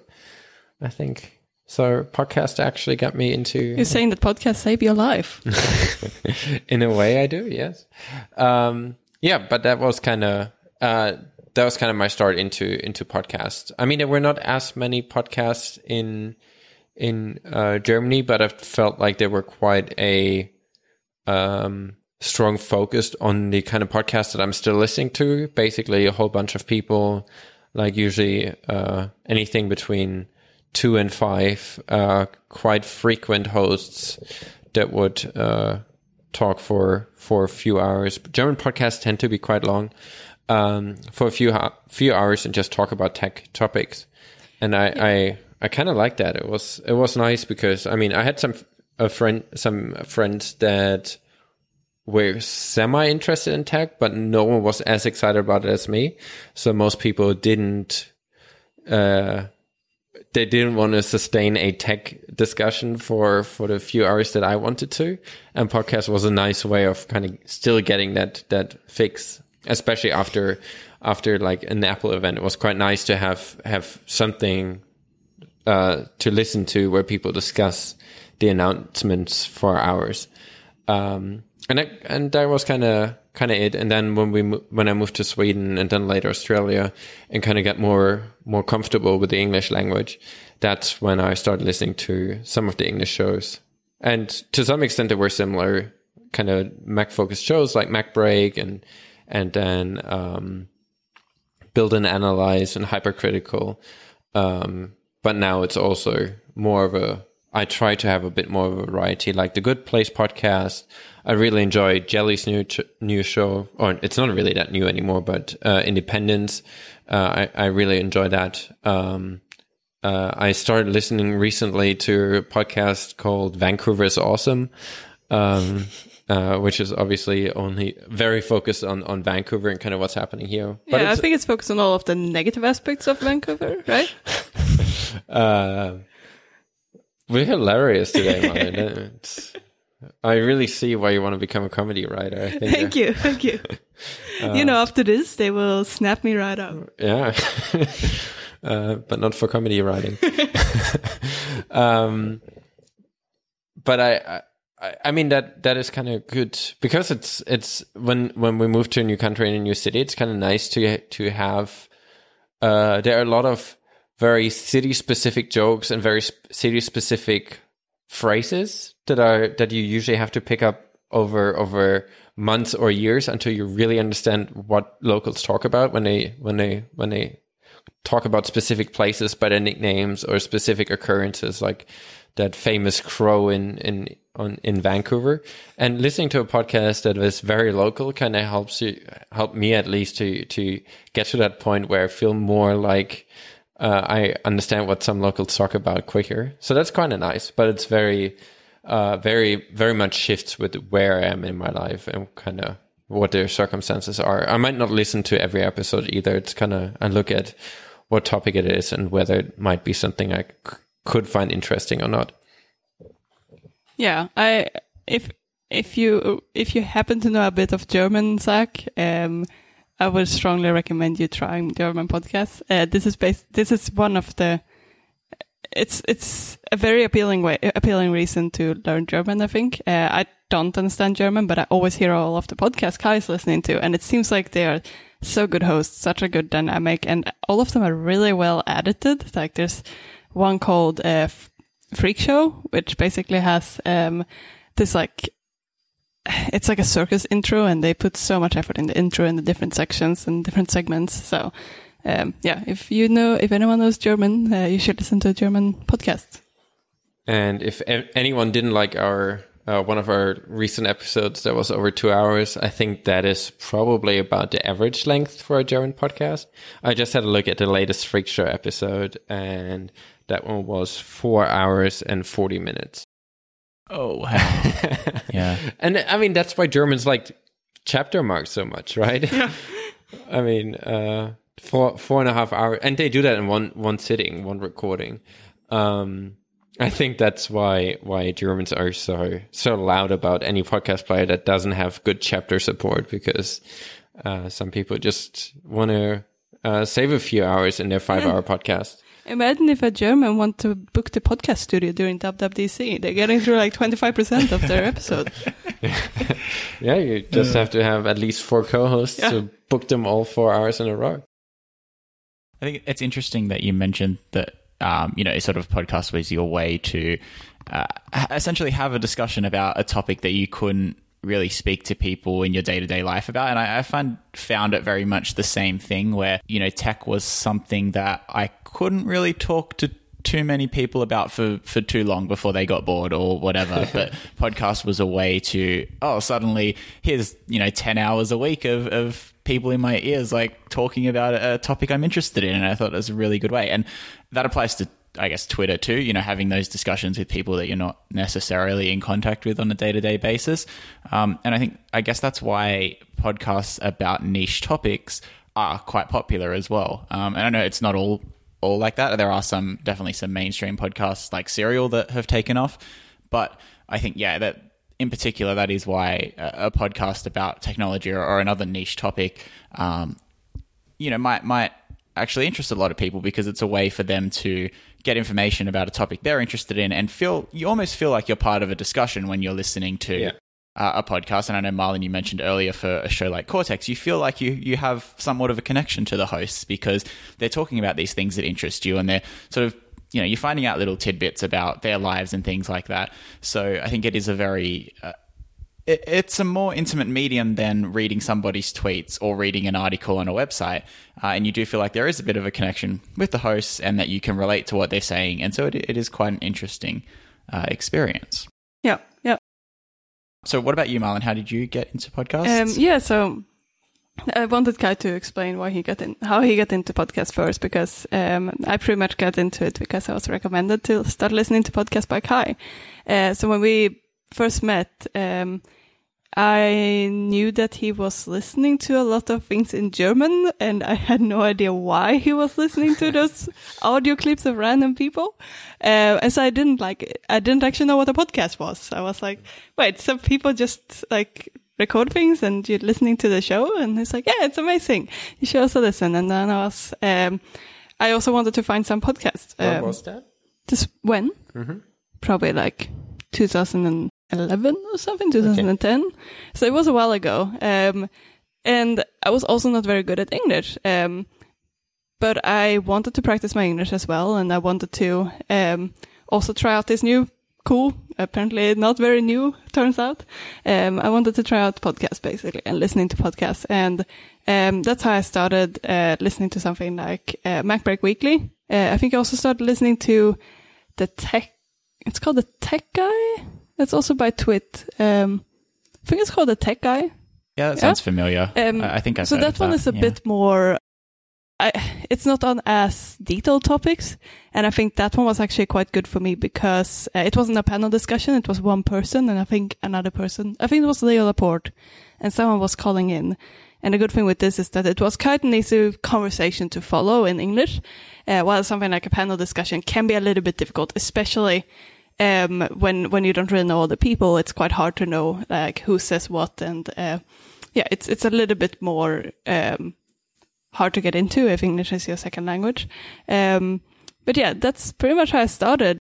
It sort of was this like thing where I had no idea what it was till, uh, and then it moved to me being very interested in it. And I tried to basically listen to, I basically stopped listening to music. I only started listening to podcasts.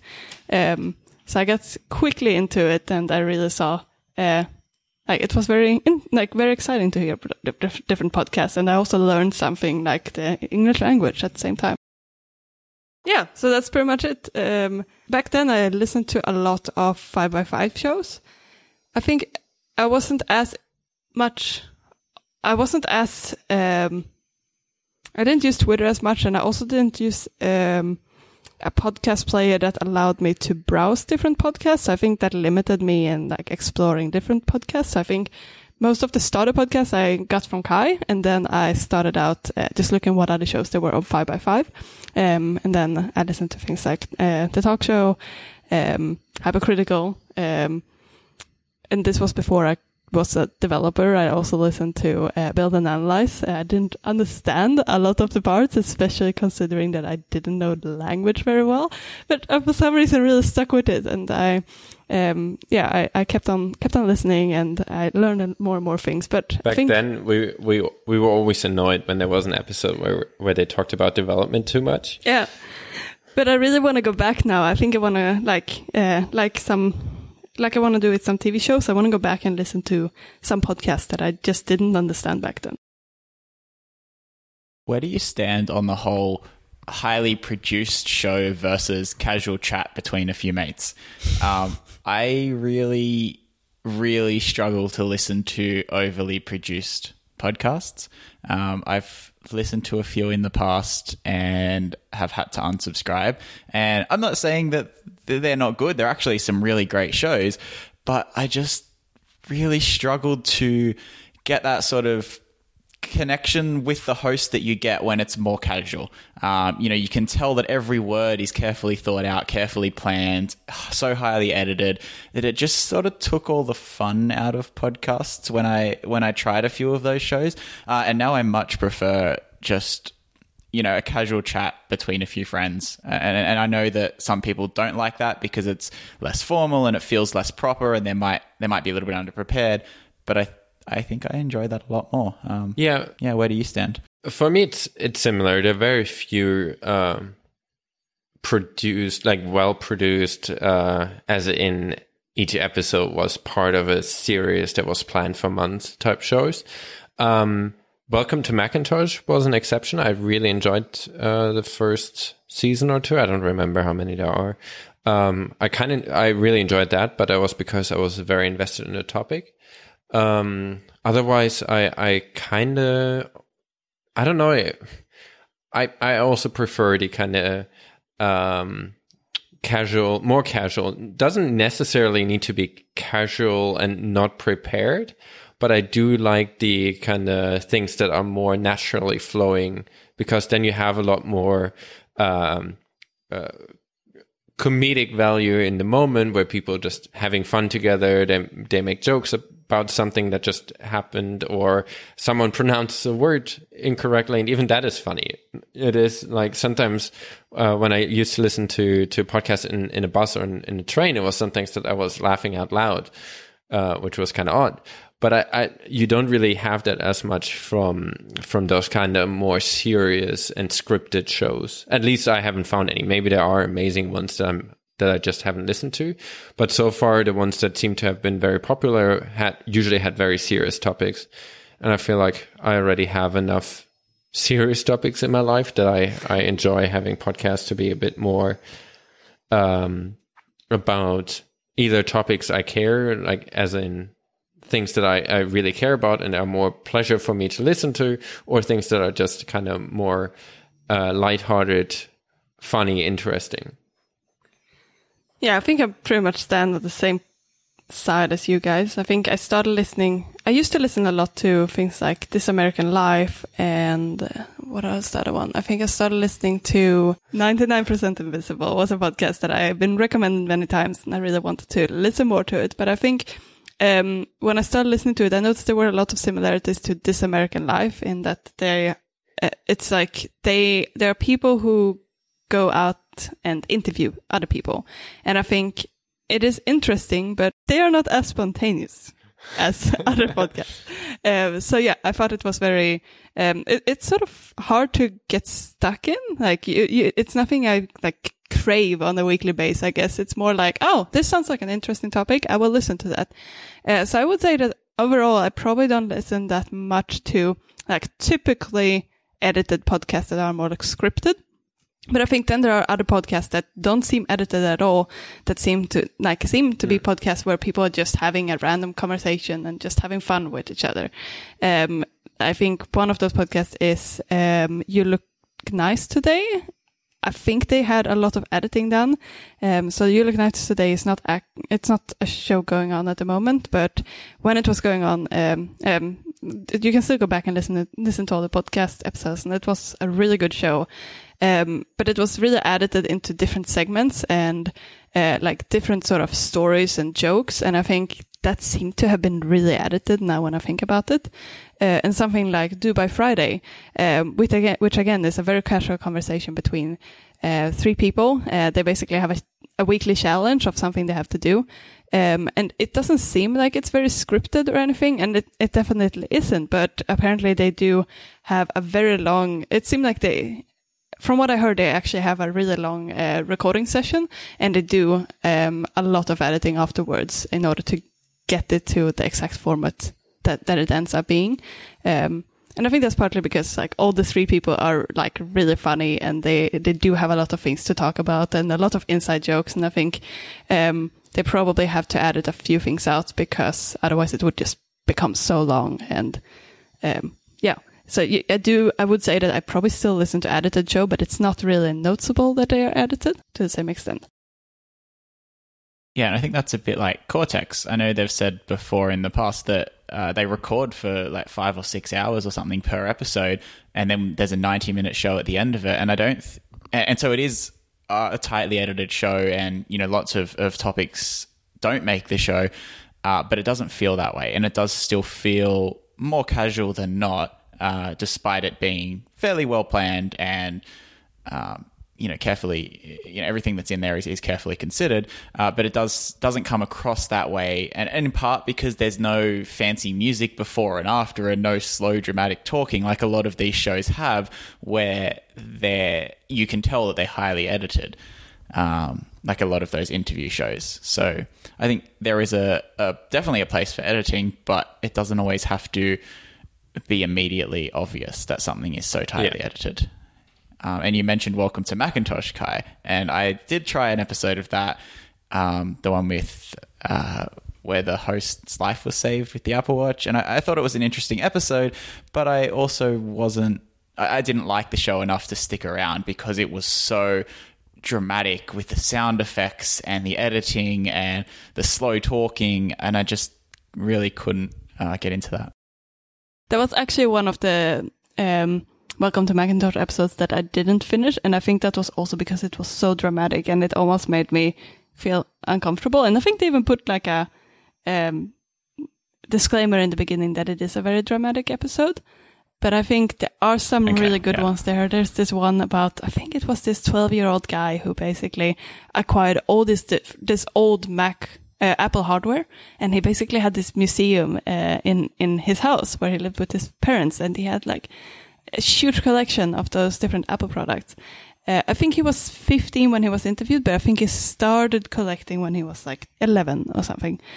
Um, so you should definitely, I think you should try it a bit more and listen to that one, um, because I do think the one with the Apple Watch was very special um, because of the because of the nature of the topic.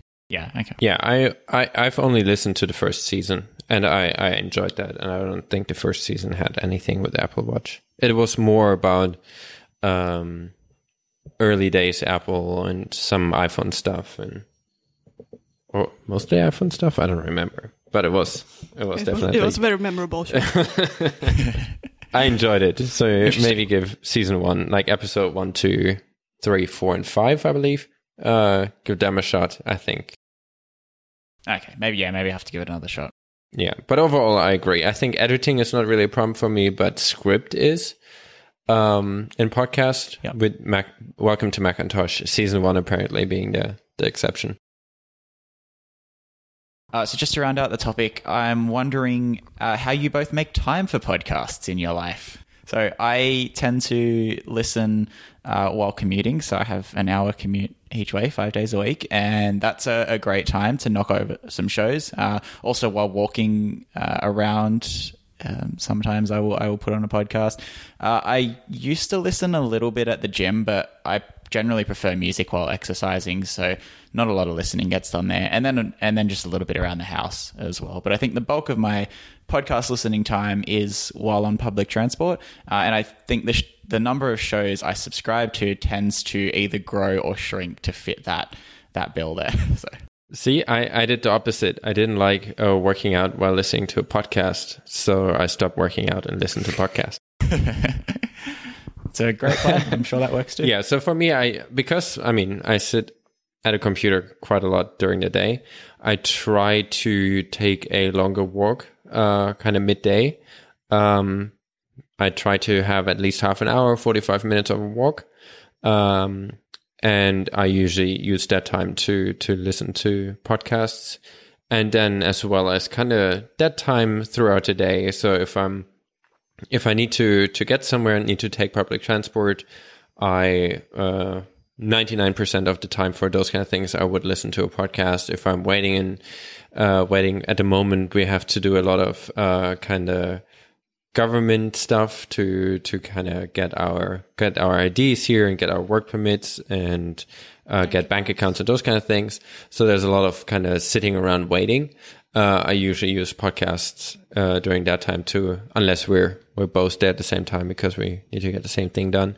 But it's basically a kind of filler for for any uh, kind of downtime, and sometimes uh, also just very deliberate as a, as a thing to to uh, to relax. So I, I pick like one of my games from my uh, from like some of the games that I just really enjoy that are more. Uh, that do not require a lot of um, mental capacity. It's more something to do with my hands, and then listen to podcasts while doing that. I really enjoy doing that too. Yeah, I'm also, I think I'm similar to you, Zach. I do listen a lot while uh, traveling, um, while, while commuting. Uh, so that's probably the majority of time I'm listening. Uh, but then I also sort of try to play something as soon as, like, every time I have some downtime or every time I'm not talking to someone. Um, so if I'm, um, if I'm cleaning, the, like doing some cleaning, or if I'm folding laundry, or um, if I brush teeth, uh, I'm turning on a podcast. And I think uh, I do try to sort of get as much in as possible, just because I really enjoy it. And I do have a certain, I do have some shows I want to get through.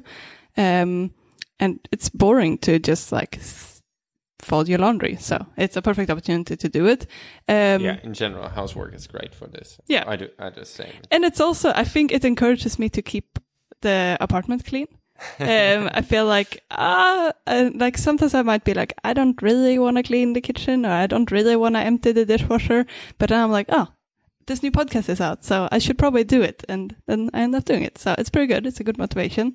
And I'm also, as I mentioned in previous episodes, I am also listening in uh, faster speed than normal.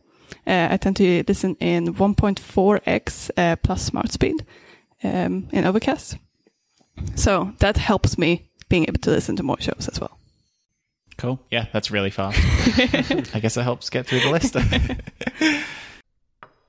All right, so do we want to move on to the app list for this week now? Yeah, let's do it.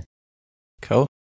Um, I'll go first. So my pick this week is an app called Thunderly, and it's only been on my phone for three days now, but there was a talk at the last Cokerheads uh, Sydney meetup that I went to by a guy named Jan, and it was all about this app that he built, um, and sort of spoke a little bit about the app itself and the challenges he faced and sort of the objectives of the app. And it's actually a really cool app. So it's called Thundly. Um, it's on the App Store. It's a free download. And the idea behind it, and I'm simplifying here, is to show uh, real-time or uh, with very minimal delay, a thunderstrikes on a three D map of the Earth. Um, so yeah, they're generally shown within a few seconds of happening. Uh, so it's using some an A P I for that. And I just think it's a really nice looking app. So there's a, a great animation when you first open the app, which can optionally be skipped once the loading is done. I thought that's a nice touch.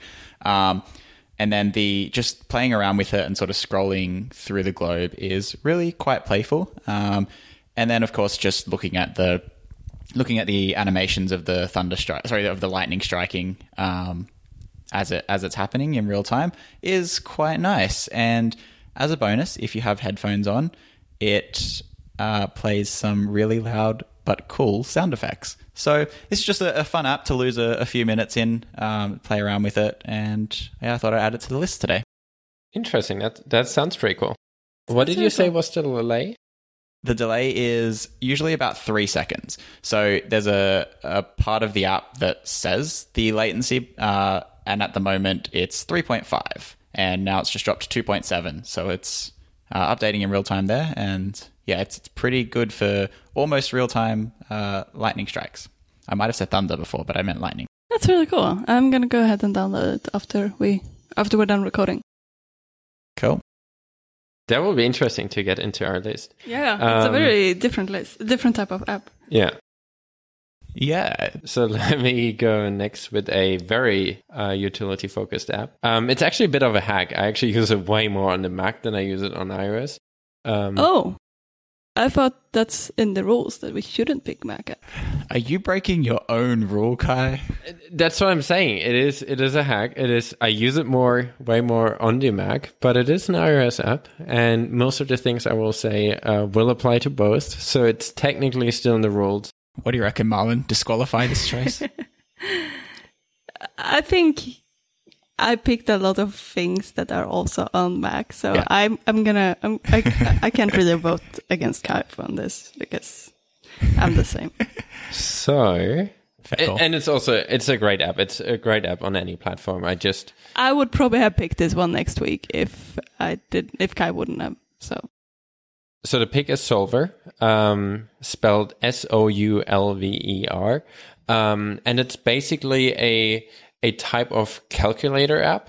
Um, so you basically have a, a text input, and um, so you can do free text uh, input to to, to kind of generate calculations. So it gives you a lot of different ways uh, of how you can use it, and I've seen a lot of different people using it. So you can go kind of the basic, just add numbers together, uh, and in the end of the line, you kind of see the total that um, that was resulting out of this calculation, um, and it does that all right.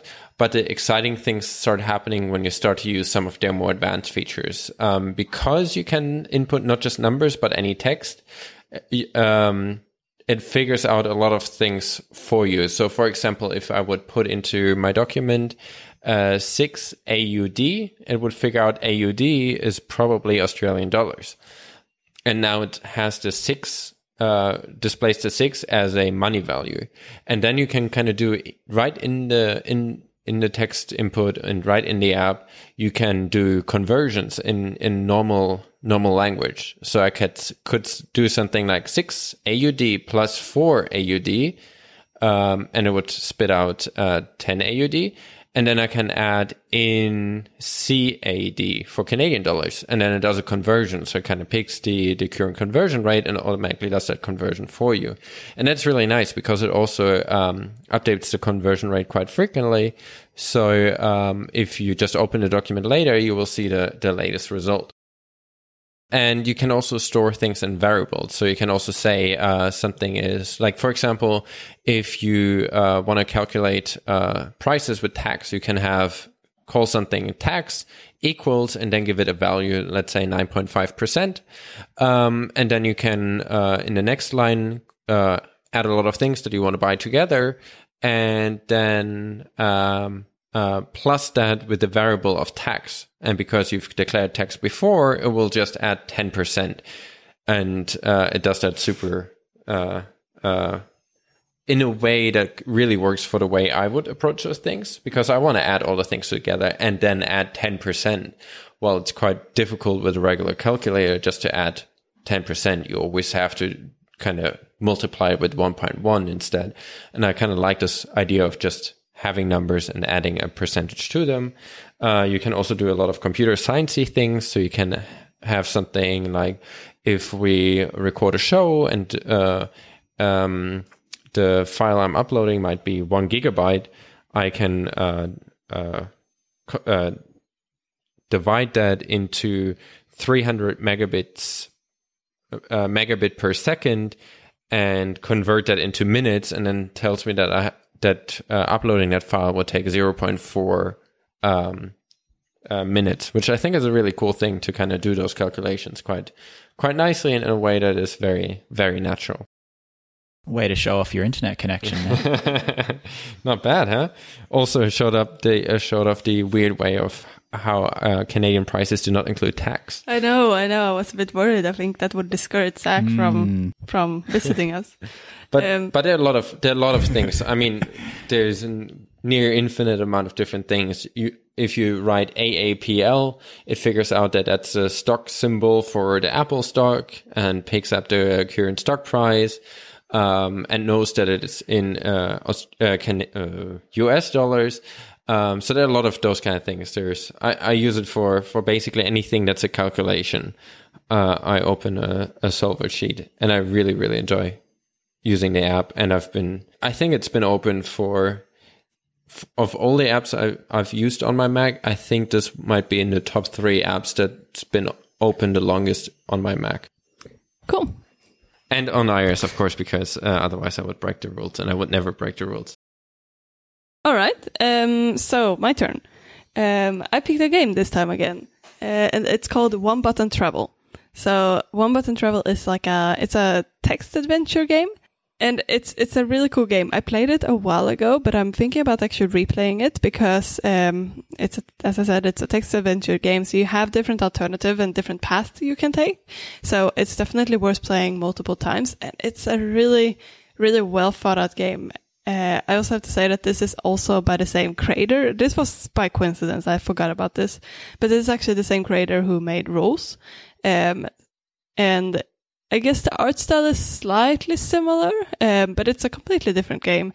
So basically, you start out um, a conversation with someone. I think you um, there's a there's a there's a button just saying that you should tap it. I think I think that's what it starts with. Yeah, I think it's a button there, and then I think you get a text message, like uh, a simulation of a text message saying that you should not push the button, and that's sort of the first introduction to the game, and that's where you have to decide whether you should push the button or not. So it it is really cool, and you sort of get to, you have no idea who you're actually talking to or what path you should take, uh, and that's what makes it really cool and and really exciting, and the music is really good as well. So if you're playing this game, you should probably not do it while listening to a podcast because, uh, first of all, the, the you need to actually pause and read everything that's it's, that's showing up on the screen. Uh, but you also, I think, I would really recommend that you're listening to the music. It's like this really creepy, creepy music. Sometimes I didn't really want to play this game uh, in the dark because it's really setting an atmosphere with the music. Uh, yeah, that's my pick. It is a really good game. And it also has this kind of time mechanic. So um, it is mm. that you're um, you're basically communicating with another person in, in the game, and sometimes it is that um, all those interactions happen in real time. So if the other person is uh, going somewhere and it takes them like a few hours to get there, you might actually not be able to continue the game for a few hours until the person got there and gets back to you. Uh, so it kind of has this. I think it was uh, one of the uh, was out on day one for the Apple Watch launch, I believe. Yeah, it was really cool on the Apple Watch, just because um, as soon as if, if the person you were texting with was absent for like two hours, you will suddenly get a message on your watch. And it was quite rare that I got messages, like other notifications on my watch then. So then I knew that the person was back in the game and that I could keep on playing. It was mm. so exciting. Yeah, but I, I also really enjoyed. I feel sorry for Zach that we keep recommending uh, games and T V shows that he will not play or watch. Yep. Oh, well. It is what it is. And he's very honest. That's good. So let's start putting things in the list. I have used Soulver, so I feel like I'm quite happy to start with that one, and then we can sort of push talk about that one, Kai. Um, yeah, so uh, I would actually argue for Soulver being on number two. Uh, pushing things I agree. down by one. Yeah, I agree. Because yeah, it, I, I think that's fine. Yeah. I haven't used it, but it seems sort of really handy and really cool, and just sort of fills that gap for when you need something done with yeah. numbers. Oh, or, you should you should like really that. use I think it's actually made in Sydney. So um Ah, fancy. Mm, so yeah, I think I think you should uh, try it out. It it is really, really, really good. I will have to do that. It's also interesting that we still have Tweetbot on number one after talking yeah, for an hour about, that, yeah. uh, about um, well, alternatives well, to Twitter. Tweetbot is still a good app, I know, regardless I know. of what else is going on. It's just sad that they were forced to make their app less good. Mm, we should probably revisit, but... But I think uh, I think you're right. Tweetbot is still a really good app, and we should we should keep it where it is uh, while we yep. can. I moved ahead while you guys were talking, and I thought that uh, One Button Travel is a better game uh, just because it has so much story as well. Uh, it's better than Rose, uh, so I felt like we should probably put it similar height as Rose. Um, so I put it just above that. Um, it's hard to compare the game to things like Fantastical and like other utility apps. Um, what do you think, Kai? Are you happy to, to leave it down there on place number ten? Yeah. I'd, I'd be happy with that. Great. And Zach, what do you think about Thunderly? Uh, for Thunderly, I was thinking between City Mapper and Holdown, so in place seven there, um, mainly because I think it's it's pretty cool app, and it probably doesn't push up against a lot of the utilities that we've got in the top half of the list at the moment. Uh But I, I think it is uh, definitely a, a super cool app that doesn't deserve to be down the bottom or towards the bottom. Uh, I'd, I'd have to defend Holdown on seven. After just yesterday, I think I played one three-hour round on Holdown. I, I now made it into, I think, the top one hundred uh, on Game Center. Uh, just Congrats. bragging. bragging Just about brag. my my great achievements in life. Um, First your internet, now your Holdown score. um, but I'd be happy with it uh, pushing Time There down and coming in right under Holdown. Poor Time There, but I guess that fits. Yeah? Yeah. If you really... I, I don't feel passionately about Holdown, so if you if you want that above, I, I think I think, works. I think we can move it up after, but at the moment Holdown is still such a good game that I, I'd like to keep it there for, for one more week. So when you're back out of the top one hundred, you're fine for it to come right down? Yep, tear it down. That's how this works. Yeah, it's this list is getting hard to decide. Like, I feel now, after putting one button, button, one button travel in, I feel like maybe it should be above Fantastical, because I get so much joy out of it. But in the same time, Fantastical is something I have been using a lot, and it is quite a quite a unique... Um, like uh, quite quite a well-made um, calendar app to, to quickly add appointments, and they also do have both. They they both have Mac and iOS apps, so we keep it this way now. But this is starting to get a lot harder than it used to be. Yeah, it's really difficult to rank games and utility apps and general purpose things all on the one list. So yeah. We'll have to think about maybe how we can uh, change up the list to better suit our users. Yep. I think if we get to a point where we have enough of the categories, it might make sense to uh, break games and apps into two separate things. Um, I mean, the App Store has recently done Just that like too. The App Store. Yep. uh, so maybe maybe they were onto something there. Cool. I think we will probably start uploading the, this list somewhere. Um, so it's a bit easier to just look through it um, because we do start to get a lot of things. I don't think it makes sense for us to run through the whole list now. Uh, but I think just to wanted to wrap up and say that we mentioned uh, Thunderly at place number eight. And we also added Soulver at place number two and One Button Travel on eleven. All right. So we've now recorded ten full episodes. We've actually recorded eleven. We've actually recorded eleven. The first never saw the light of day. Oh, twelve if you include this mysterious episode zero, which was never released. You're but right. Anyway, this is the tenth episode that you, dear listener, are hearing. We're really enjoying doing this, and we know from some of the feedback that some of you are really enjoying listening too. And we would like to ask a favor. We'd really like you to help us out. If you enjoy the show, there are a few ways you can go about sharing it and helping it reach a wider audience. So you could just tell a friend. Most podcast apps that you're listening in would have a share feature of some sort. You can rate it on iTunes, preferably five stars, but hey, I'm not going to hold you to that. Um, you can favorite it or recommend it, I think, in Overcast. Uh, there, there are various ways. Um, you could tweet about it, or you could Mastodon about it, Toot about it. um, you, or you could just good old-fashioned... No, that's not going to work. I was going to suggest writing a letter. I mean, you could do that. I, and sending I it guess to... You could talk to people. I think that's another way of passing on a message. You could rent advertisement space all over Sydney. And... Do we really expect people to talk to other people? It's a, it's a tough ask. Like, talking to people... I won't, I won't hold it against you if you don't want to talk to somebody else. You can just send them a link. That's fine. No, I think that I think that summarizes it well. Yep.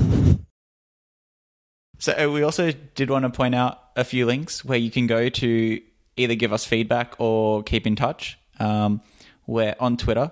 Our show account is so underscore cast. On mastodon dot technology, our handle is socast without the underscore or, or space or anything in between. Why do we have this inconsistency? uh, mostly because on Twitter we couldn't get socast. Uh, mm. Okay, yeah. I thought we should um, maybe just keep the underscore and tell people that that was planned all along. I mean, now when Twitter's essentially dead. Yeah. Mm. So if you, if you would like to give us some feedback, you can do so at either of those channels. Um, we'll consider setting up an email in the future, but that's not on the... Uh, we spoke about this bit about this earlier, and that's a bit harder to maintain than just uh, a Twitter account. So that's probably the best place for feedback. Uh, you can also keep in touch with us individually. So uh, I'm on Twitter at Zach Simone, which is just my name, and also on Mastodon at Z S on mastodon dot social, uh, also on mastodon dot technology at Z S. I've got to somehow bring those two accounts together, but you can find me there. Uh, where can Qi be found? Um, on Twitter, I'd be AirKai, A I R K A I. And on uh, Mastodon, I'm at the moment on mastodon dot social with username Kai Dombrowski. That is K A I D O M B R O W S K I. Um, and Malin, where can you be found? Um, thank you very much, Kai. Um, so I'm on Twitter. Um, it's just my full name, Malin Sundberg. Um, so that's Malin, M A L I N, uh, Sundberg, S U N D B E R G. Um, and on Mastodon, uh, it's just my first name, and I'm also at dot, uh, I'm also on dot social. So it's Malin, M A L I N, at uh, mastodon dot social. And we'll also this time put all the links to all those places into the show notes. So in case you can't spell any of our names, especially Z S is really hard, um, we put that into the show notes so you can just uh, tap or click onto the link uh, of the person of your choice and the feedback channel of your choice and, and get in touch with us there. Yep. And cool. Yeah, we appreciate all the feedback. Yeah. And um, if you like the show... we would also appreciate if you share it with a friend. But don't talk to them. Don't talk to them if you don't want to. I don't want to put that pressure on you. Uh, feel free to send them a message. That's fine. um, okay. Or write them a letter or a postcard. Okay, it was great chatting to you, Zach. Yeah, you too. Then talk to you after DevWorld. Yeah, we'll chat in a couple of weeks. Yeah. Um, uh, oh, no. Listeners, you won't notice anything. This should come out exactly a week before the next one. But yeah, we won't be speaking for a couple of weeks. All right. Um. So, yeah. Uh, by that time, we also have to get, really get ready for, for the uh, September event draft. Yes, there could be some interesting episodes around that. We might even know the date of the event by the time we record next. Uh, so that could be exciting. That's like two hours of content right there.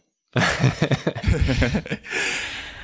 right. See, that line on the Apple event invite means that the next iPhone is going to be paper thin. That's what it's telling me. No, all right. Hopefully we don't do that kind of silly speculation. But yeah. All right. Have a good couple of weeks and yeah. We'll chat again in a bit. Okay. All right. Perfect. Talk to you later, Zach. Bye. Bye-bye. Please like and subscribe. Rate us on iTunes. Star us on Overcast. If you like us, please give us five stars. If you don't, don't give us anything. Don't even bother. Contact it. Our... Uh... Contact, contact us on our contact form on our website.